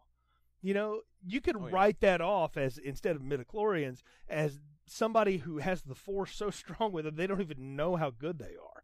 I mean, he was an amazing pilot for a young kid. She's an amazing pilot for a young lady, you know. And she and she even says she gets in the Millennium Falcon and does stuff in it that she's like, "How did I do that? I don't even know what I was doing," you know. But she's just great at it, and I'm like, it's so cool to see somebody who has no idea how good they really are, and then they just get out there and blow it away. You know, I mean, that's that's so rare to find these days. You know, I I likened it. And this is a a different, you know, set of talent. But all I can do the first time I saw Kelly Clarkson on the original American Idol. I thought that voice is coming out of that girl who works at the CBS. I'm like, that is incredible. And she didn't even realize how good she was. And you know, and now of course she's a major pop star and all this kind of stuff, and has an incredible set of pipes. Uh, But and has honed it through the years, and I think that's the thing to see is that I'm I'm looking forward to watching her get even better at this because she was awesome without any training. You know, imagine what Rey's going to be like down the road. I mean, Oh, God, it, it's going to amped it up. But I, I thought she was cool, and I, I'll tell you now, the way you know the, the whole joke about how they wind up in the the Millennium Falcon is great. But the the coolest thing for me, and this is a J.J. Abrams thing again, he loves to nitpick and pull things from like 80s movies that he grew up with and just sort of drop them in his films from time to time. And there's a total Top Gun moment in this movie when the gun gets stuck in one position and she she does the I'm going to hit the brakes and he'll fly right by move essentially and and Finn blows the tie fighter away and I was like that is so Top Gun. That is awesome. She even does the the throttle and the stick move, which you know, why would that even work the same way in a spaceship? But I was like, you know, that is, uh, and I, I, you know, maybe I'm reading more into it than it is, but I, I feel like that's the kind of thing J.J. Abrams would throw in there. And I'm like, and, and then I did the math on it. I said, that actress wasn't even born when that movie was made, you know. Yeah. So that's how old that reference is. But for people like me that have seen Top Gun a lot and know that that that reaches out, it's just another piece of nostalgia. Like I said, this movie could have been called The Nostalgia Awakens because this For movie sure. is just full of it, and that was another moment of it, and. I, it was fantastic. Their escape in the, the Millennium Falcon is fantastic, and uh, well, great action scene. Oh yeah, it is. And my favorite part of that was uh again with the nostalgia is uh, I got I I got a couple uh, like real jolts of nostalgia in terms of like the the side stuff, the like certain props. And when he's when when Finn jumps into the gunner seat and the the red and yellow uh, uh yeah, the old the old gunner sight from the seventies shows up. Oh yeah, when that was like, oh man, that's so cool. And I loved it when when he's like when he actually he shoots somebody, he says, I'm getting pretty good at this. And like what's he doing? He's he's getting cocky. He just doesn't have Han Solo to tell him he's being cocky in the gunner seat. I thought that And was they, yeah, the, and the the idea is when he first gets in it, he the controls are so harsh, like he's just slinging himself around. He doesn't even realize what he's doing.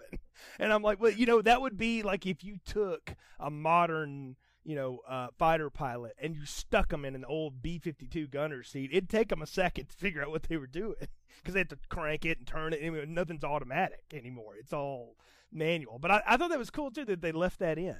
That like you know nobody had bothered to upgrade the Millennium Falcon ever. Yeah. It's like the it's like your uncle's junker car that like for some reason nobody ever washes or ever does anything to. You've never changed the oil in it, and you're kind of afraid to because if you do, you're afraid it'll fall apart.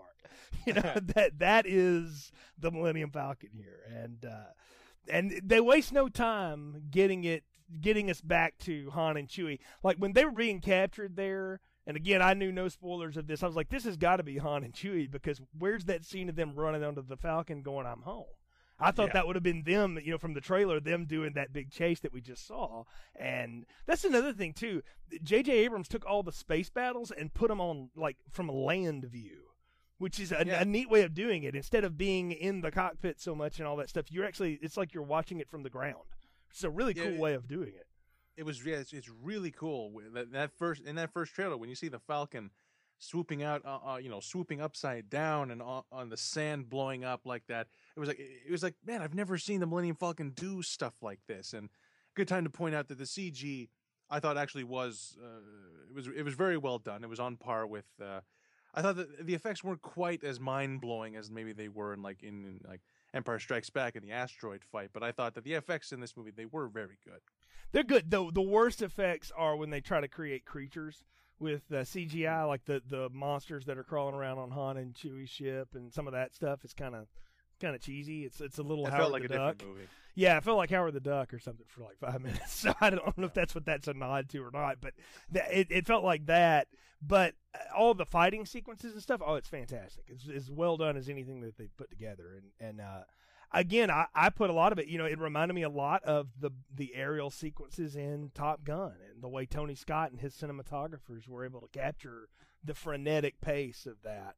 It felt like that uh, this time, but again, the point of view was was different because you're watching it from the ground up instead of from the sky down. Uh, which Mhm. which makes it you know completely cool and but uh, you know we get Han and Chewie back. We've talked a lot about Han and Chewie and the Falcon and all the, all that stuff. And the whole bit here is that they've got to get this droid. They finally convinced it to tell them, you know, I've got something that's very important. I've got to get it back to the Resistance. And they they you know Han does the whole bit about, well, I don't know if I want to go back to see the old lady and all this, and you you kind of wonder what's going on, and it's in the middle of all of that that we meet Snoke and we get on the ship with Kylo Ren and we find out he's Han and Leia's son. And how did you like how that was revealed that it was a third party telling us that that uh, that big of a piece of information? Yeah, like I, I think I, that might have been something I had spoiled for me, or so there was speculation that you know one of these characters in the movie is going to be one of the old characters' kids. And when they said, so, uh, so I wasn't that surprised when they said it's uh, Han Solo's kid. I was surprised that they really didn't make a huge deal out of it. Like that's something you you, you expect that's going to be the Empire moment, like the last, like you're going to find out at that catwalk scene that Han Solo is his is his son, uh, is his father.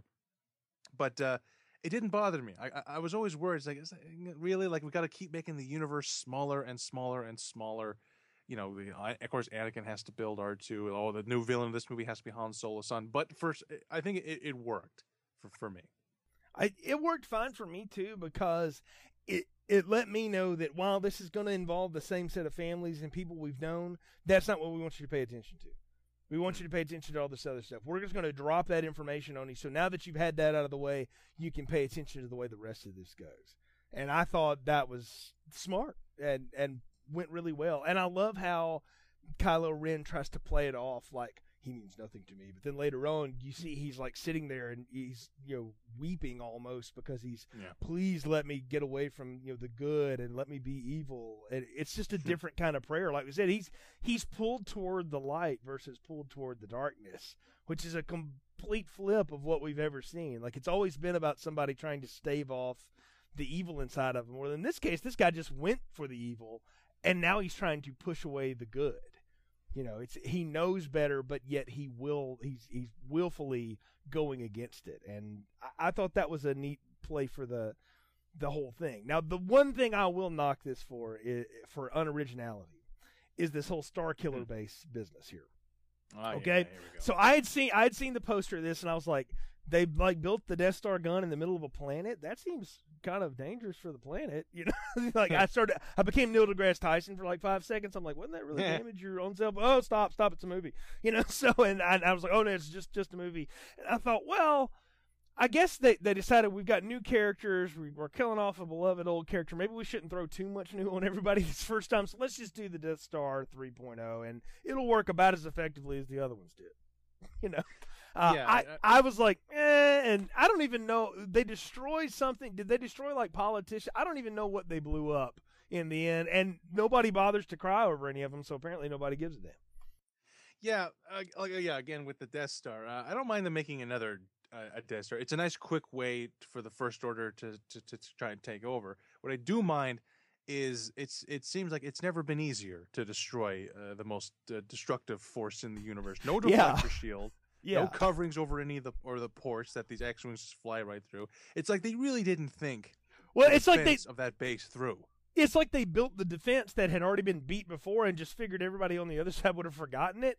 And then the old people were like, "No, remember we just blow the shields up." Oh yeah, that's right.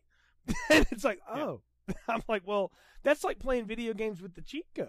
I mean, the first time. I mean, sure, it's fun, but but again, if if they're gonna you know not do anything about it, well, okay, you know, I, and it's arbitrary to the story. It completely is because I don't even think it matters. It's we just have to have something to have a big action scene to build around, and it's it's a it's a it's the it might as well have been called plot device based, you know, Sure. because it's it's completely useless and and uh, you know MacGuffin based part three, you know, whatever. It was it was terrible. Uh, but I, the thing is, is it, it, the tech behind it seems kind of neat. It's like we're going to drain a sun and shoot all of its energy to blow up a whole series of planets and moons and create another sun on the other side of the galaxy. And I'm like, man, that seems like e- that's even worse than like drive by shooting a planet. Like that's pretty. I mean, they like did that from way away. You know, I was like, wow, it's like a a hail mary Death Star all of a sudden. So, uh, which Yeah, was kind of weird. So yeah, I'm like, the- how do you how do you target that? I mean, I don't Yeah, know how that- that would work. Yeah, they didn't really nail down that thing, but I, like uh, the Starkiller thing is is kind of like this. I, I do love the visual of this thing, like harnessing the power of a star. That is that's pretty epic. It makes me think of like old school like Marvel comics, cosmic stuff like Galactus or like Ego, the guy who is is, is a giant is a planet that is alive or, or something. And uh yeah, I was thinking that like this this this idea of this this weapon that destroys multiple planets at once is enough that they could have made a whole movie about that, and they kind of just throw it in there like this uh, out out of nowhere in the middle of the movie. It's like it fires a shot. It's like, well, what's it doing? And then uh, when the shots spread out, that's that that I thought that was cool. It's like, whoa, whoa, whoa, what's this now?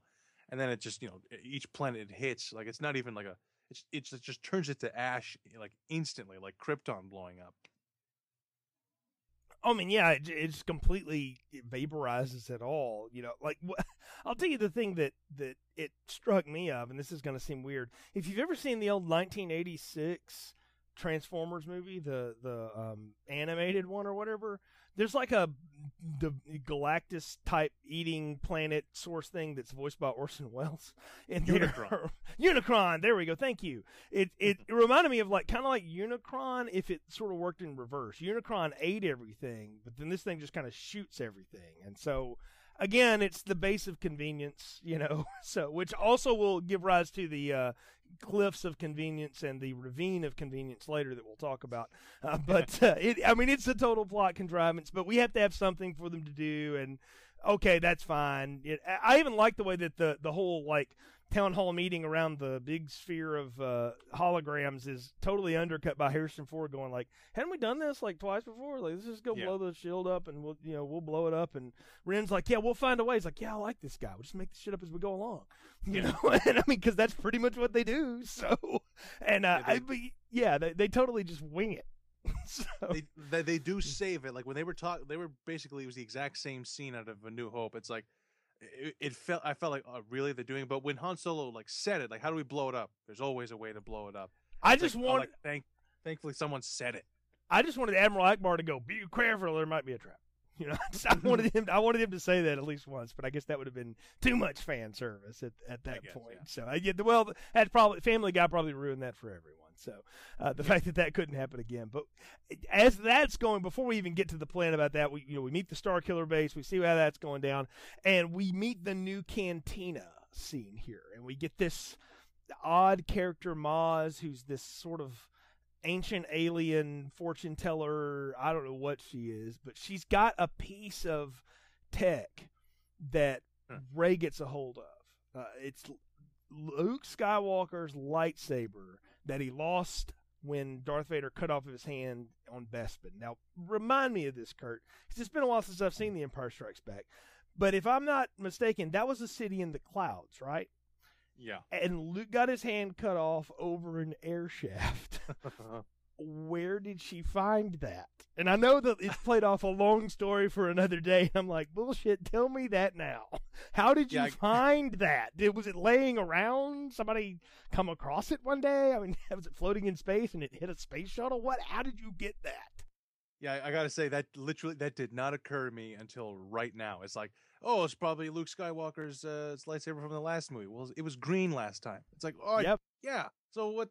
So like eh, he- he got because they say yeah, it was, his father's before him. Oh, so this is this is that old school lightsaber that Kenobi showed him, and it, it isn't very clear exactly how they got that. Like that, some Bespin janitor at the very bottom of that.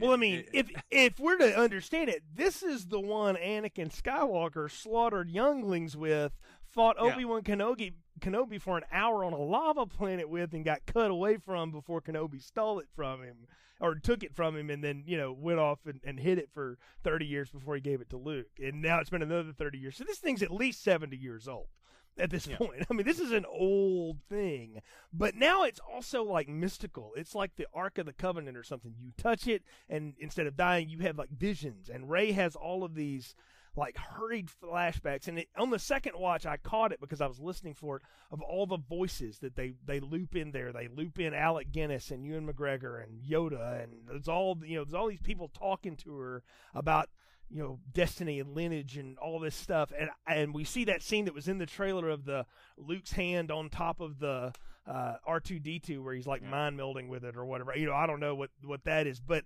she's seeing oh, there's all these visions happening to her and then she wakes up and she freaks out about it and I that whole that part of it kind of took me out for a minute because I thought at no time in Star Warsdom have we ever seen an item do that or the force have that kind of an effect on someone. So I, I'm wondering, are they introducing something new with the force there or what? Well, I think that if anything, it's that's Abrams like just changing up like the film grammar of this uh, Mm. of this series because that yeah, that definitely stood out. Like when all of a sudden we cut into like you know middle of a dream scene, it almost looked like Rey was in the middle of the uh, the Bespin uh, uh, hallway where Darth Vader pops in. Uh, if I could find, if I could put a screenshot of the two together, that would make more sense. But it was I, it was really weird. I, I kind of felt cheated when uh, we see Luke Skywalker. That that that's the shot from the trailer, and realize that's the, the that's the coolest thing you're going to see Luke Skywalker do is show his hand a little bit. Like because when when the like the epic shot from the trailer with Kylo Ren in the rain with his guys behind him and his lightsaber out, I thought, oh here we go, epic lightsaber fight. Oh it's Luke, here we go, and they cut to yeah, the dream's over. And like I was really Yeah, like- excited to see that play out. Maybe we'll see that in another movie though. That's what I'm wondering. Like, if that's supposed to be when Ren turned on the you know the Jedi Academy that Luke started and you know cut it all to pieces, or or what? If that's when he and his men did that, and you know, notice all his men too. Not all of them have lightsabers. Some of them just have guns and you know Yeah. battle axes and all. Like they're a ragtag kind of group. So uh, I don't know. Yeah, I, I was. That was one of those that just left me with a whole lot of questions. And I'm like, clearly that's what that scene's supposed to do is just make you go, ooh ah, look at all this. Maybe we'll explain it. Maybe we won't. We have 25 movies to make. We're Disney. You know. So I mean, that, that's what that felt like. But I don't know. It's, it's it's the it's the only scene like that in the movie. So it's weird.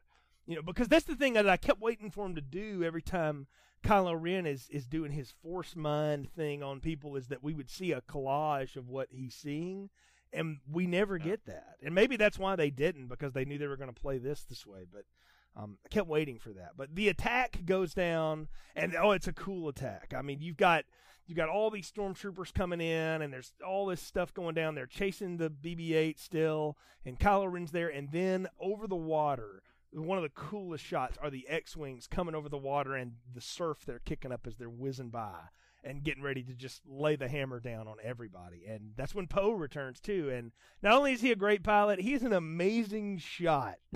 Going Yeah. about Mach 2, he's knocking down single soldiers standing next to people. That's pretty impressive.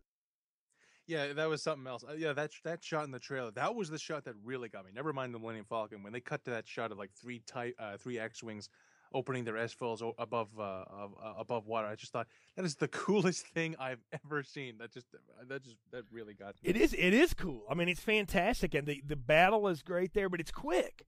That's the thing. It doesn't last a you know very long. I mean, we we get a little bit though of Finn because he's got the lightsaber at that point, and I love the first time he gets it, he impales somebody with it, and like you see them dying on it, and just cracks their armor around it. I was like, that was pretty. That's one thing I'll say about it. This movie is incredibly violent. Like, there's a lot of blood and a lot of people getting killed. Like, it is a this is a violent Star Wars movie.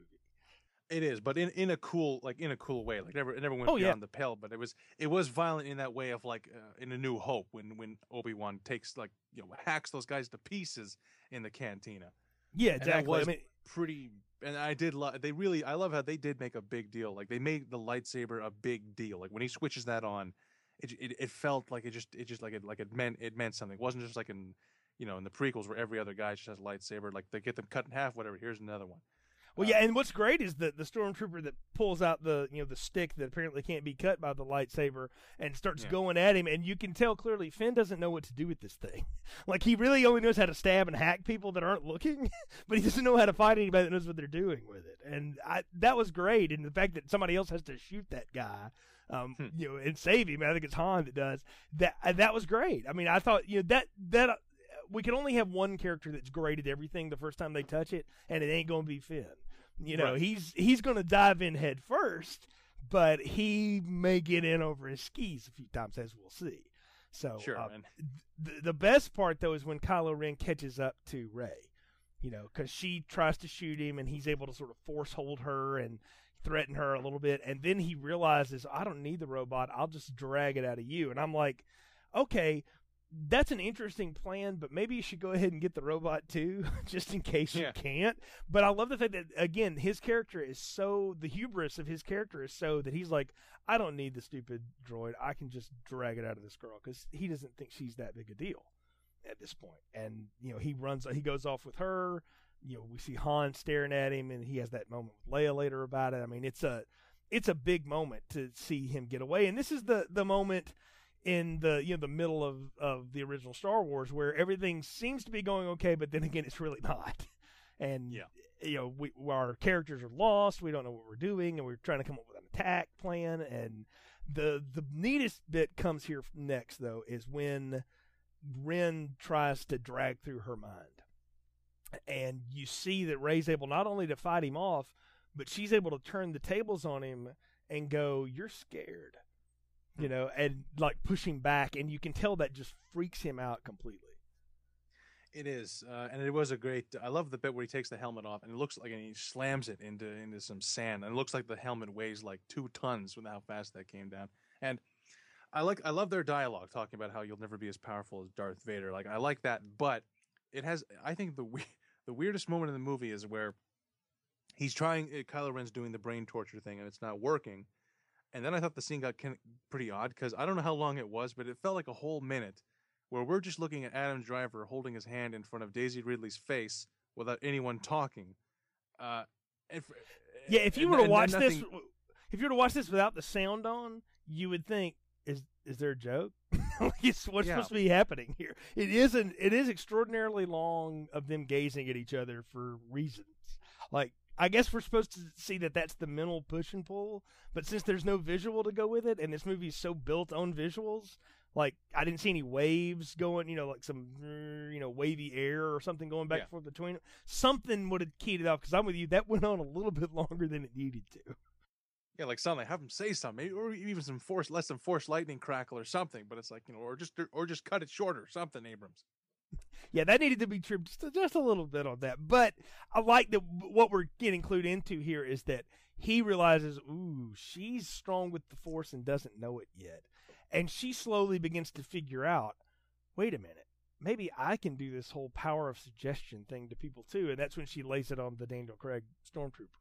Yeah. And that plays out. That is a great scene, not only of comedy, but just of somebody sort of coming into their own. Like she's like, "You're gonna let me go and leave your gun," you know. So Yeah. you know, it's like, "Oh yeah, yeah, I might need that too." Yes, and here it is. You know, and I I love her escape is because and this is the the twist on it is instead of being the damsel in distress waiting for people to come get her, she just she does the Buffy thing and just creates her own escape. Which, Yeah. being a fan of that, I'm I'm watching this going like this is a total Buffy thing. Like this, you know, this that's what these modern female heroines can go back to. Uh, you know, people is that, and I love seeing that played out again and again and again. I mean, it's it's an archetype I like, and so I'm watching this like I'm watching Buffy get out of a trap. I mean, I was I was down with it. I thought it was fun. Oh yeah, it's fan- it is fantastic. The the you know it, it's the total twist on Leia being in prison. It's like Leia. It would have been. Uh, I bet you Lucas was watching this movie. Uh, apparently, he didn't care for the movie, but he deep down inside he was watching a couple things like, why didn't I think of that? Why didn't I think of someone using the Force to stop a laser bolt? Why didn't I think of Leia? Well, Kurt, Kurt, that's because we're too busy worrying about minutia like robots Yeah. that get cut down like butter. You know? also, also, I'm running the business over here, kid. Know, so yeah. Yeah. No, Lucas is sitting on his piles of billions that he got for this, Yeah. going, I really don't care what anyone thinks anymore. so laughing at he he can not like the movie all the way to the bank. So um, you know whatever. But yeah, I mean that the yeah it, it- her escape is neat. I love you know that you've got Ren and and or uh, Finn and. Uh, Han and Chewie running around looking for her, and then they kind of bump into her, you know, all of a sudden. And the fact that Chewie tells her that this was all Finn's idea, and like she just you know grabs him and and like they're totally bonded at that moment. And I'm like, you know what? That, that- and that's what I keep saying. These two had such great chemistry together, and it reminded me so much of that Titanic chemistry, but not in the romantic way. Like the thing that sold me on the Titanic romance wasn't the romance. It was the fact that Leo and Kate looked like they would actually be friends. And the funny part is, is to realize in life they actually are friends. You know, and they they got on so well that they you know they built a friendship off of this. You can tell when actors can fake it well enough, like they hate each other, but they really can make it work. You know that there's there's that kind of chemistry, and then you can tell people that really get along and seem to like each other and are having fun as characters. And these two seem to really get that, and it- just sort of bonded them in a way that we hadn't had before. Like you know, these two as a tag team are going to be really neat to watch together when they when they get back together in the next film or whenever it is. Um, but you know that's that gets them away. We get through the plan of attack, which is the plan of convenience, as I've said, and you know, we've done this before. Well, we'll do it all again and again and again. You know, and we get all that, and we you know we get the uh, the the thing here, and I love the fact that it's Chewie's idea is actually the better one on how to blow up the uh, the whatever the uh, hole of convenience that they've got to blow up to you know knock the Starkiller out, whatever it is. I don't I don't remember what they called it. It a motivator, whatever. Um, it doesn't matter. But I love that it's like a big power plant that they got to blow up, right?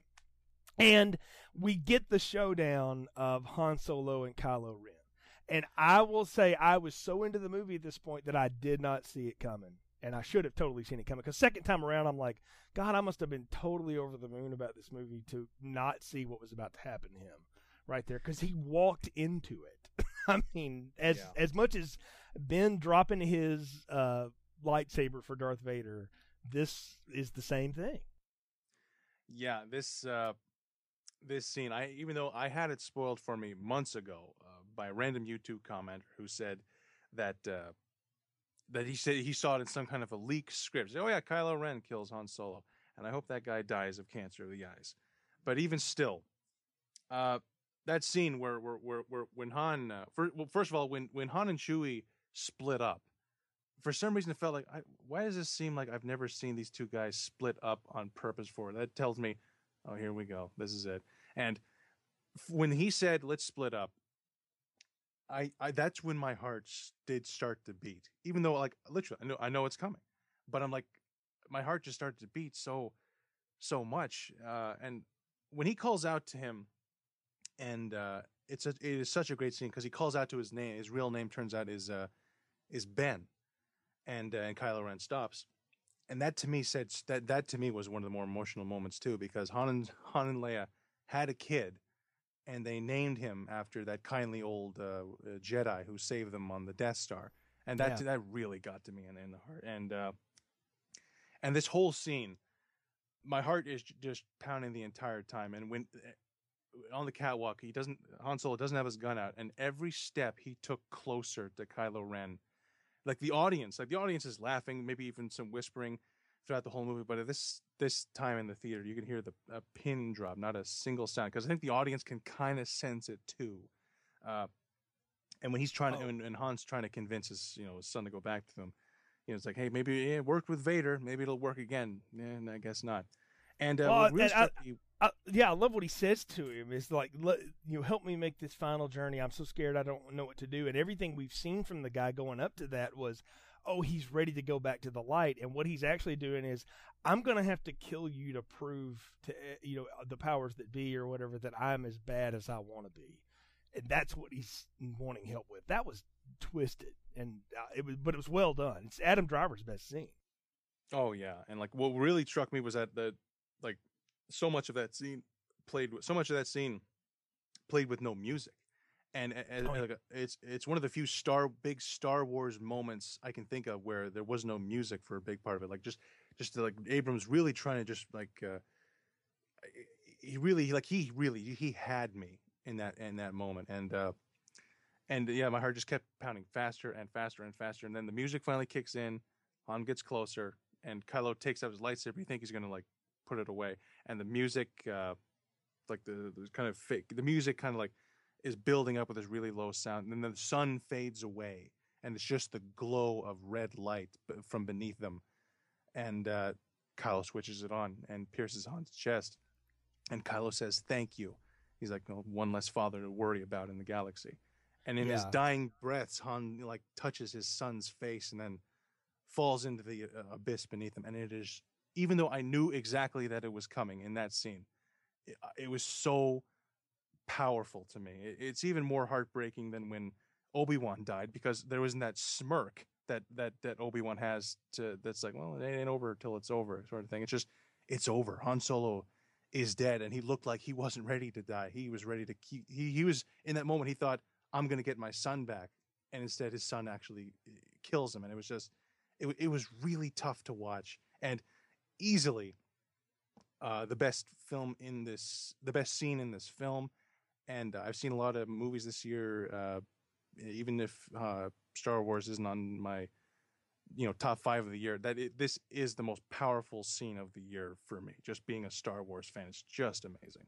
Oh, and like I said, I, I was such a mark for it. I didn't see it coming, and when it happened, like I let out an audible gasp, like I was like, oh, and then and then I was like, oh, of course of course it would have to be like that. And then I actually, and I didn't even realize it was happening. I felt a tear run down my cheek, and I thought, oh my goodness, this film has totally gotten to me.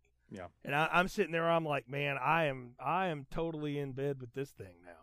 Like I was the, like, well, clearly I, I'm there. There's no way I'm going to you know trash this at all. And I wasn't sitting there with my knives out anyway. Like at some point, yeah. I early into it actually, I just sort of fell into it and was like, man, this is awesome not to know what's coming you know, and have to just watch it and absorb it. But this this moment was so poignant and powerful, and the way he dies, like you say, it's different than Ben Kenobi. Ben Kenobi's like, mm, I already told you I'd be more powerful if you strike me yeah. down, so I'm going to show you what that is. And but Han Solo's gone. Like these, they he got no mama, no papa, no force, you know, none of that stuff. He just was a guy that believed after all of his experiences, and he was brave to the end and he made an ultimate sacrifice. And I mean, you see, and the thing is, is you see Rey and Finn react to it. They've only known him for a short time, but they know who Han Solo is, and that, that's the neat juxtaposition of that is she is a junker on a nothing planet. He is a lifelong stormtrooper, and they both know who Han Solo is. You know, and so they saw their hero cut down in front of them, and I love Chewie's reaction. Is he straight up blast that dude? Like he gets oh, yeah. a good shot, and I thought that was awesome. Like, yes, bust a cap in him, please. And I Oh, yeah. that was fantastic. So Yeah, it, it was uh, as much as you know Finn and Rey's reaction was was was moving. It was uh, the reaction of two of the uh, two characters that we really know that really got me. When Chewie screamed, that got me. Well, I'll tell you what really got me. Like when I said the closest I came to uh, tears in this movie. Like earlier before this, like before Han Solo leaves Leia, they have that great scene where it's like, "I'm to try to get her son back." And the Leia theme plays for like the first time in the movie, and it's a it's a gorgeous moment. They embrace. It's so beautiful. It's it's it's beautiful, is what it is. And when Han Solo dies, and we cut to Leia alone on on, on the whole on the other planet, she can sense it. It's the Death. It's it's when like when Obi Wan senses that the Death Star blew up. It's the same thing, and that's the moment that got to me the most. Uh, and also later, uh, later it's, it's it's like maybe ten minutes later, but when we see Chewie alone, like just alone in uh, in the base with no one around him, just kind of like you know holding his head depressed, like it just it it sounds like it that's not right. Why this, it felt wrong, but like was great for the movie, but just like this is the saddest thing I've ever seen. Chewie Chewbacca is is is the one guy who could understand what he says is gone. It was just oh, it's like Han Solo's gone and Star Wars. It, it's it is never going to be the same. I felt like Kylo Ren made his ultimate decision when he saw the sun go out um, once and for all, and when he realized, okay, now we have the advantages, when he decided to to whack pops. Yeah, almost as though he was like he he he was never planning on going back. Like he's just he's just that he might just be that messed up and that much of a that that, that definitely came up as I mean he this he he kind of entered a Joffrey level of uh of of evil and yeah, good and call. yeah, and being you can't I mean in all of cinema I don't think there's ever been a more despicable character. This is like Adam Driver will forever be known as the guy who killed Han Solo. Uh and ho- he, he hopefully he'll do something else that'll help to shed that image a bit. But like no, like this is the one of those guys like like uh, what's his name? Uh, like Gleeson in uh, Jack Gleeson in, uh, in, in like people are going to see this guy on the street. Well, he's also it's like Draco Malfoy. That poor kid, you know, has had to play a lot of For other sure. things to not be that guy, you know. So I mean, yeah, it's uh, look, uh, you know, you you have these big cinematic moments, and you have to have actors that can pull it off. The thing I've always loved about Jack Gleeson when he played Joffrey was he just ate all of it up. You know, Yeah. he's just like, yeah, sure. And you know, you know what? Uh, Hux is it, like if if Phasma is uh, Brienne's, you know, you know, great, great, great, great, great, great, you know, whatever granddaughter, then Hux comes from Joffrey's line somewhere along the way. For he sure. he has got some of that in him for sure. You, you just can't miss it. So uh, he's Lannister all the way. So, uh, Sure. yeah, but yeah, no, uh, Ren is totally, totally evil at this moment, and and even punctuated by the fact that our two heroines here, Finn and Rey, are trying to escape, and he confronts them in the woods like, no, no, no, no, no, we're not done. And like Yeah. he pounds himself to show, look, I'm even hurt, and I'm going to take you on. You know, and I, you will get one. You get my favorite Finn moment in in the film is he picks up that saber and is like, "Let's go," you know, Yeah. and he just jumps headlong into it, and it's a great fight. And I'll be honest with you, I thought he was dead. I thought the way he got cut up, I was like, people don't live through that. Like that was pretty vicious. Yeah, when he got sliced up the back, I did think it's like, oh my god, like I've seen this happen on Game of Thrones. They bleed out from their from their spine and they're dead. But but that lightsaber duel, it is fantastic. What I loved is I don't know if it's Abrams or if it's just an overall thing, but they're going to decide from now on that lightsaber duels are not going to as much as I like the prequel. I actually really like those prequel uh, lightsaber fights. They're so Oh, they're- fast and Yeah, they're fun. so yeah. They are, but in this movie, that go back to the original trilogy. Like those lightsabers have some weight to them somehow. And again, like I said, one of my most badass moment in the mo- in the movie for me was when he turns the three bladed lightsaber. All he's got to do is turn it around and drive it into his shoulder, and finally make sense of why you'd have two mini lightsabers on the handle. Uh, but that that was pretty sick. Oh, oh, it was totally sick. And you know, again, we think he's gone, and what has happened is the is the Luke lightsaber's been knocked into the snow, so we get that little Hoth moment again, and yeah, Ren's trying Right. to call it to him because he's like, "That's mine," and he that's what he's going to use to kill Rey with. And what we realize when it whizzes by him is, no, she's figured out, oh, I can do that too, homeboy. And she grabs it, and I, I wrote in my notes the second time I seen this, like Ren gets uh, Rey gets the saber and uses the Force in it like a boss. Yeah. I mean, and I love that she's able to go toe to toe with him. She's not as good, but the the ferocity that she attacks with is similar. It's not quite the same level, but it's similar to the way Luke attacks Vader and that the back half of their fight at the Return of the Jedi that we just totally Sure. geeked out on what we talked about in that podcast. Um, it's that same kind of just I am so pissed right now. It's Obi Wan going after Darth Maul. It's it's all of that, and I thought it was a great great fight. And I, I love how he's got her hanging over the cliff too. You know, and it's like Yeah. you need a teacher. And that's when she's like, "Oh yeah, I can use the force. I forgot." Yeah. you know, for a minute. And uh, but and then she totally bounces it against him, and I love how she takes him down. I thought she killed him too, man. I was like, she cut off his arm and his head. That's awesome. Yeah, that was uh, that was shocking. That, of all the violence in this movie, that was like the one bit where it's like, really, they really toned that down because it really looked like she cut, she like just sliced into half of his face. And I, but when you look at it, it's like there's just a scar like running across his nose. And like, don't these things burn through steel? I know. Like, yeah, shouldn't like his Yeah, he his got- face like he got a um a Tyrion Lannister scar out of it. big time. That's the, exactly what jumped to mind. Yeah, no, I'm with you. I'm like, didn't these things like didn't didn't Qui Gon Jinn use one of these to blow open a door on, on a Yeah. ship once? I guess it's all in how you handle it, man. It's in it's like Eric Clapton said, it's in the way that you use it. And so, but I mean, yeah, she totally cuts him up. But then then we do get what I call the the ravine of convenience. Um, it splits them apart. I'm like, wait a minute, Jedi can like float, jump over there and kill him. you know? Yeah. But no, she's got she's gonna run back to the Falcon and take care of her friend, and and that. But that's great though. You know, Chewie shows up to pick them up, and that was a great moment for me because Chewie's just kind of been along for the ride. You know, all this Yeah. stuff like he always is, right? But Han's gone now, and Chewie's like, no, I need to take care of these people too. These these are my friends now too, and I, I that was a, a cool moment for me. I was like, you know, we don't we don't talk about Chewie a lot because he is just the sidekick in a lot of these things, but he's he's a good loyal dude to have around. Oh yeah, they they really made him a good character. And one thing I didn't touch on was when they're talking about your Han Solo, the legendary thing, and it's like so. Like Han Solo is a legend, but somehow the seven foot tall wolf ape didn't make it into the legend. which Like, which is say- which is probably why he's like, eh, I don't know, kind of. Yeah. Like you, you keep wanting him to say, "Oh, and you're Chewbacca the Wookiee." Like they don't ever like. I think Han's the only guy who says his name. Maybe maybe. Uh, Hey, look, maybe man, it's a total speciesism thing. All right, the Wookiees Yeah. get no respect. They've been fighting this war for how long? Yoda used these cats. Yeah. All right, they got screwed out of the Return of the Jedi battle. The Wookiees get no love. All right, so I mean they're the Rodney Dangerfield of the Star Wars universe. It's, it's clear, but no, I love how he picks them up. You know, and it, it's kind of a reverse because at one point he gets shot earlier, which you know we've never seen happen before. And Finn has you know good comedy trying to patch him up, you know, and then he he goes in reverse with it. You know, Rey takes the wheel and he goes back there to patch him up.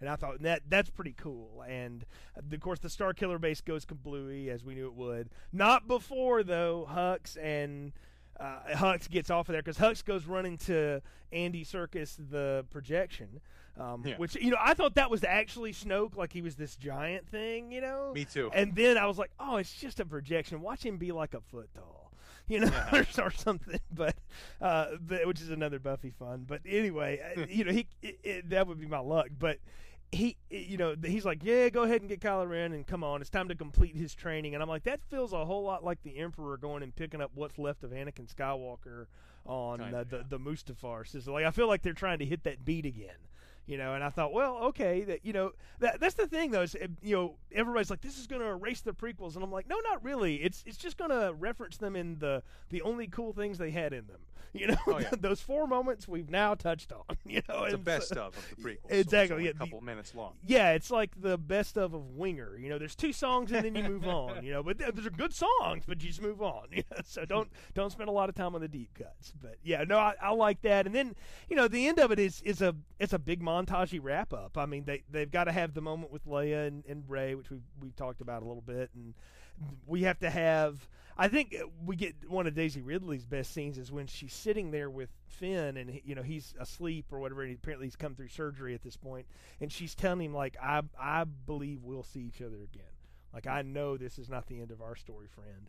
And you know she kisses him on the forehead and then walks off to go and I mean we we've also brought back R2D2 which uh, explain to me what he he was in hibernation because Luke disappeared was he like is it kind of like a dog will do like it gets depressed when it's owner I'm like really I didn't know what or was that just part of the plan Yeah, I, I was, I was, I was kind of uh, when when when C-3PO was saying, "Yeah, R2 hasn't really been moving." I thought he was dead, and there was literally just his shell. And we're gonna get Yeah. to we're gonna in the flashback, Kylo Ren's gonna kill R2D2, making him even more evil.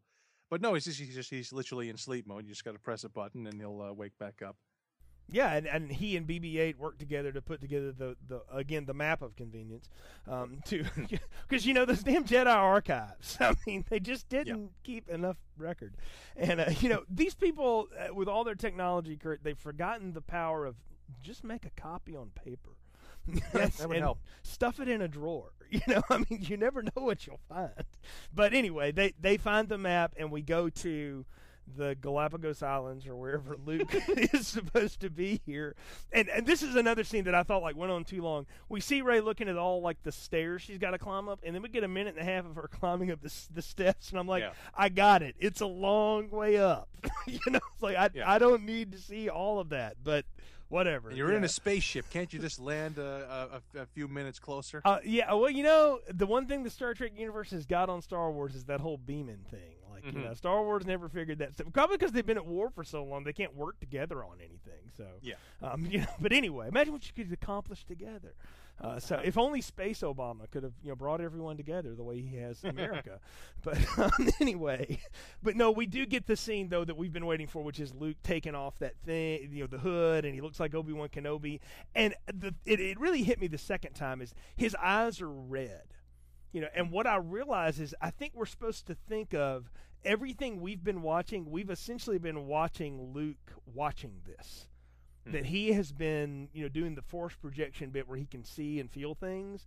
That he has been experiencing this, and he has just seen one of his best friends die at the hands of his pupil who went wrong. I mean, he's in the turmoil that uh, Obi Wan Kenobi was in when he had to cut Anakin down. You know, the, Ewan McGregor's best scene in any of the prequels is after he does that and that whole screaming bit on Mustafar. that, Mhm. You know, at him, and and they couldn't come up with any better line than "I hate you" for uh, poor Hayden Christensen. But Yeah. but anyway, uh, but yeah, I mean, it's that same moment again, and then she points out that lightsaber, and he looks at it, and I I was like, he's like, I haven't seen that in a long time, and I thought, I bet he's wondering like us, where did you get that? Yeah. so, and uh, you know, and I- need to hear this story, and I, I don't know, it's, it's great. It it's a it's the right beat to end on though, because I I thought you know we've already ended on the big triumph. What is this going to feel like Lord of the Rings? Like it just goes on a little too long? Hmm. But no, they ended it on the right beat. I think. Well, I don't know because like Luke Skywalker is one of my favorite. You know, he's one of my favorite characters in cinema history. When I heard Mark Hamill back, you know Harrison Ford's back, Leia's back, I thought that like, like I thought it was going to be the trio again, like on the Death Star. I thought they were going to be together again, and so it wasn't like after Han Solo died. It wasn't until after the movie I realized, oh geez, like all this time and Han Solo and Luke never got to have a scene together uh, in in the in the reboot. It's like that that was pretty that that would that maybe explained why Luke is so glum looking when he turns around because it's like the Luke I know isn't isn't that miserable. Last time we saw him, he had a big smile on his face in the in the in the Ewok uh, uh, village celebrating the end of the Empire. And I I just wish that when he sees Rey, because clearly he, he definitely recognized her. If we're going with the fact that it's his daughter, I I I would have thought that he would be maybe happy to see her, maybe smile. I would have I I really think R two and Chewie should have been standing there behind him. I thought that would have been a great moment if Luke said, "Oh hey R two." Like just like uh, like because they're you know they're they've spent the most time together after Empire and everything, and I just I just I, I wanted him to say just like something, say hello instead of just say like say the force is force is strong with you, anything.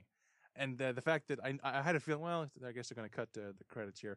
I personally think it would have been like nice if uh, the next movie opened with this, or if it was a middle of the next movie reveal that he, finally here's Luke Skywalker. It just because I just I love that character so much. I just wish they they did like they literally had him on screen for 30 seconds. I wanted an hour. That, Well, that's I, I can't help but feel like that. I'm with you. I wanted him more too, but the fact that I realized quickly this is Han's, you know, goodbye. This is Mhm. Han's movie. They they couldn't have they'd have shoved him in there and it would have felt like too much. And so they yeah. they exercised restraint and said, "No, we're just going to tease him at the end." And here's the thing, I want him to pick up right here. You know, like if if they flash ahead, like wasn't that a great conversation we had on the hill? I'm going to be mad. I'm like, no, we need to pick up right here, and him going, where did you get that? And you know, like them having a whole conversation. There's actually a good internet meme, by the way, on Reddit about all the things Luke Skywalker's look says, and it Yeah. has it's gone from like the real stuff to like. I'm out here and you don't see a Subway or a Starbucks. I got a lightsaber. You, couldn't bring a brother a sandwich. You see a liquor store. You know, I mean, there's some hilarious, you know, memes from this, as as only this generation of the internet could do, and and it's funny. But it, that tells me though that people are are going with this. And uh, while I wish he would have had a line, there would have been something. Yeah, I'm almost glad they didn't give him anything. That they just let it be that look that said a thousand things at once. And again, I think what we're supposed to interpret from it, and at least what I'm getting from it, is that all of what we've been watching, he has seen. This is from his point of view, and he's coming to grips with it all. And now it's on. You know, and Oh, yeah. oh and I'll, I'll tell you, I'll yeah. tell you one thing. Uh, no one, no one mentions this. I don't know if this is intentional or not. But when the, the reveal, uh, when Luke turns around and it's Luke, I could swear I hear a little bit of the Empire, uh, whether it's tuba or trumpets. Like when they look at him, like there's the Force theme, but there's a little bit of that bomb. Oh, yeah. It's like, oh my god, like like that made me think, oh, maybe Luke's really is gonna go dark, like because he was dark in Jedi. Uh, he's maybe he has not gotten any cheerier since then. Maybe he has turning a bit into his old man, but or something. But I just thought like if that was intentional to throw in the like the Darth Vader theme, seeing Luke, I thought that was genius. Oh, I think it was intentional. Look, that the new music in this movie is terrible. John Williams is is Mhm. bored, but going back to the old themes that work, fantastic. Every time they they work it, and again, J.J. Abrams knows how to do this kind of stuff. He's seen all these movies a million times, like all of us, and he knows what we want, and he's going to give it to us, and he's going to give us all that little subtle stuff that we can sit and, and obsess over like we're doing, you know, and have for the last two hours, and and could go on two more about because it, it is entertaining, you know, and For uh, you, we'll uh, we'll get to it in a minute. I kind of want to hear where you think it's going to go in episode eight, but want to get first final thoughts, recommendations, popcorn ratings. What are yours for Star Wars Episode Seven: The Force Awakens? Well, let me break it down like this. It's turned out to be a killer year for movies. It just keeps getting better the more I catch up. And it's been a huge year for like old guard movie series because before Star Wars, we had a Mad Max movie this summer. We had Creed, aka Rocky 7. We had James Bond in Spectre. And no one is more surprised than, than me that the latest Rocky movie and the latest Mad Max movie are my current number one and number two favorite movies of the year. Um, uh, no one's more blown away by that than me. I figured I was really kind of hoping that this movie would have that chance of it, like Empire Strikes Back being the best movie of its year. But sadly, at the moment, uh, episode eight, uh, seven is maybe number ten right now. I need to rejigger my list a bit after seeing The Revenant. So, who knows where Star Wars might end up on my list? However, 2015 movies is one thing, but the main thing is how you stack it up against Star Wars movies because there's really not much else you can compare a Star Wars movie to other than other Star Wars movies. And out of the seven, not counting Clone Wars because screw that, no one saw that. It- it- hey, it you know like- you notice it's not a part of our retrospectives. no, it's not. Yeah, and for me, if I was going to break down the the ranking of the series, it would go like this, starting from top to bottom. Episode four, uh, five, four, three, six, seven, two, one. So seven is right between Jedi and clones. I'm probably the only person on the planet that even has Revenge of the Sith in the top three at all, above Jedi and Force Awakens. But that's just how it goes. Darth Vader being in your movie just gives him more points for me.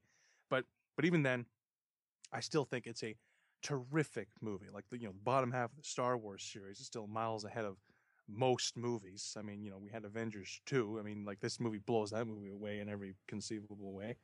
Uh, and this movie, this movie is what a Star Wars movie should be. Never got to me, never, never got me to the point of tears like I was hoping, but made me making me smile that much will do just fine. You know, having the most pulse pounding moment of any movie this year, more pulse pounding than anything I saw in The Hateful Eight, Sicario, Mad Max, just like that scene of where you just know Han Solo is going to die. Both times seeing it, just like I felt I was going to have a heart attack. Like the best scenes in in Game of Thrones or something, where you feel like someone is going to die and just just and just like just, just destroying you. But the bottom line is, if this is where Disney and the filmmakers are taking Star Wars, I'm on board. I'll be the first in line for Episode Eight. Uh, by Rian Johnson and episode nine by Colin Trevorrow, even though he made the one of the worst movies of 2015 for me with Jurassic World. Uh, Star Wars supersedes that. I'll give Trevorrow another shot. I had such a blast watching this movie both times. It improved on the rewatch, which which doesn't uh, always happen. Usually, it's the exact opposite. But Star Wars Episode Seven: The Force Awakens is one of my favorite movies of the year, and it gets an extra large popcorn for me. You know, I thought long and hard about how I wanted to sum this movie up, and I actually got the answer from something else that happened on my holiday. I dumped a ton of music on my iPod because I knew I was going to be traveling a lot, and I would just hit shuffle when I was driving, sitting around doing nothing, you know, whatever, and listening to things. And one of the songs I put on there is Don Henley's "The Boys of Summer," which is absolutely one of my favorite songs ever. Hmm. It's a fantastic tune. And I also happened to put the cover of that song that a band called the Ataris did back in like 1999 and 2000. They're one of those emo rock bands from that era. And I like that cover. And I liken The Force Awakens to the Ataris version of The Boys of Summer. It's a really good cover of a song I really like. And I, I'm down for that. And I feel like that's a good way to understand this movie it's there's nothing terribly original. There's a few little flips and turns, but it's the difference in a clean guitar versus a distorted one. Whatever. I'm going with it, and I'm with you. If this is what they're going to do with the the franchise, I'm I'm in line. I will I will not go spoiler free uh, blind into another one. I, I, think I've done that now. I feel like okay, I've done that. I don't I want to go back to doing it the way I always do now and know what's going into. But I'm I'm going to be first in line to go see it again too. And you know I I'm down for it because it, this this was fun. That's the thing is for all the things the prequels were, there were moments of fun, but by and large they're not very fun movies. This is a fun ride the whole way. It's exactly what I wanted from a Star Wars movie for a long time, and I got everything I was in for. It's not perfect though, and if I had to rank them in the series order, I mean, for me, I put the fourth one and the fifth one one and two, and they could almost be one A and one B, but really the, sure. the, the New Hope is is my favorite one. And then the third one to me, for me, has been Revenge of the Sith for a long time. You and I have that in common that we keep that one mm-hmm. high. I would put this one probably right there, and then Return of the Jedi, and then Attack of the Clones and Phantom Menace.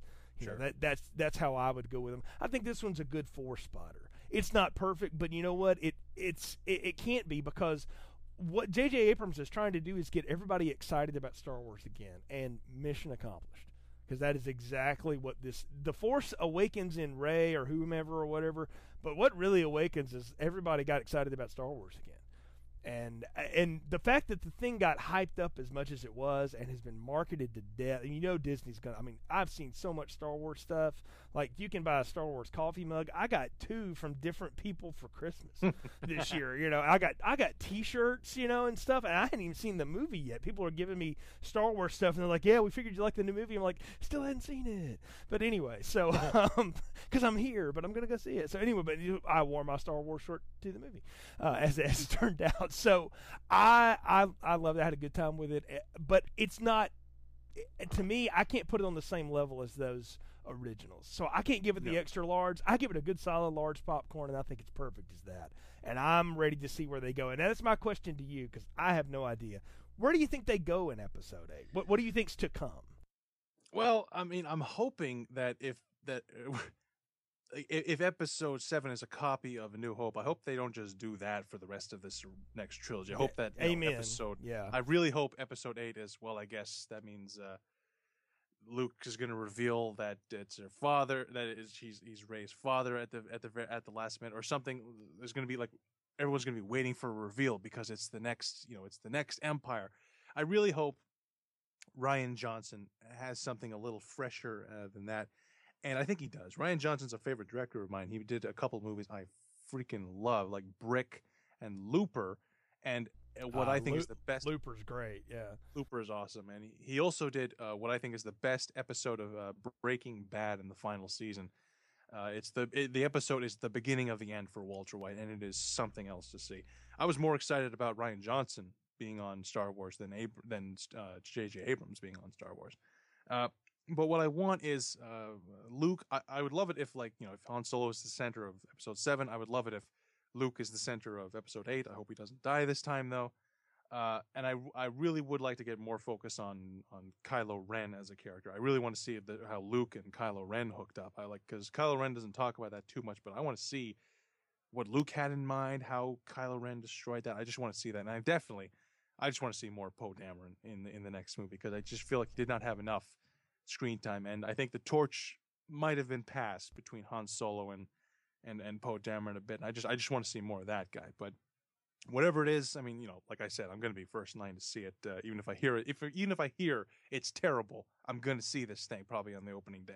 Oh, I, I'm with you. I'm I'm going to see it when it comes out either way, no matter what. And we'll we'll be back around to talk about that one then. So, I, matter of fact, you know, we've got something in between though. They're going to do one of the spin-off movies Right. that they talked about. They're going to do Rogue One, which is I understand is the story of stealing the plans of the Death Star, where many Bothans died. Uh, for, for Yeah. this, uh, right? I, I'm down for that too, man. So you know, we, we'll have to reconvene and talk about Rogue One. It's uh, just a side spin to the Star Wars universe and see what For they sure. can do with it. It should be fun. You know, we're just getting started here in 2016. Got lots of cool things planned here on Film Strip, but uh, as always, we appreciate your support, folks. You can go to our website, continuousplaypodcast.com slash movies. Search through our entire back catalog, over 160 reviews, and I mean, gosh, we've done it all. I mean, everything from like the cheesiest things you can ever think of, like movies like No Holds Barred and Critters 4 and stuff like that, to actual good pieces of cinema like Heat and Gladiator and some of those kind of things. Kurt, you've been on some of those. Uh, all kinds of stuff. We've hit every genre, a lot of horror, a lot of sci-fi, you know, a little bit of comedy, action, you name it. We we've hit it at some point. So check it out. Uh, give us a review on iTunes. Helps other people find the show. Follow us on Twitter. You can find us at Continuous Play Podcast. You can also find me and Kurt. And hey, Kurt, people can find you on Facebook and join your Facebook group, The Favors Factor. Absolutely can find us on the Fabish Factor on face on on on Facebook, and as for the Fabish Factor podcast, kind of been on a bit of a hiatus on uh, in 2015 due to lack of uh, maybe just everything. But uh, we're going to be back on track uh, 2016 if if things work out. Working on a Tarantino uh, big uh, big ass retrospective, and I promise at some point we're going to get that Game of Thrones season four show. It will happen at some point, and season five, of course. Yeah, we'll have to get into those. You know, we're still going to release those before George R. R. Martin does another book. I promise That's you right. So I'm waiting on him now. yeah, so we're going to be ahead of him at some point again. But yeah, lots of good stuff to check out. And of course, like I said, we're going to have a lot of cool stuff coming up in 2016. I'll go ahead and tell you now two retrospectives we've got planned. You know, we've done some big horror series, but there's two we haven't tackled yet, and we're we're going to get to them this year. We're going to do Friday the 13th, and we're going to do Nightmare on Elm Street. So Right looking on. looking forward to being a part of those. That's going to be fun. Ron, Nick, and I will get back together and finish up Paranormal Activity uh, as we hmm. we finally that we finally got to where we could all see it again. At one point, I think I had to drive like 80 miles to go see it, and Nick never got never Nick never got it in within 100 miles of where he was. So uh, we had to wait for it to go to direct video because uh, one of the worst marketing ideas of all time. But we'll talk about that on that show uh, once we get there. Uh, but all kinds of cool stuff coming up. Those are you know two big horror series, but we've got some fun one-offs playing too. I mean, Brian and I've been kind of kicking around some stuff we've been wanting to do for a while, and uh, some other things that'll make appearances here and there uh, along the way. You mentioned one in that pile there. I wouldn't mind getting into, and that might be Looper. Uh, that that might be a fun review because there's lots to talk about in that. Little Oh, piece of time. sci-fi there, so we'll see what we can do along the way. Of course, folks, thanks for joining us again, and thank you for your support. Until next time, for Kurt, I'm Jay. Thanks for listening to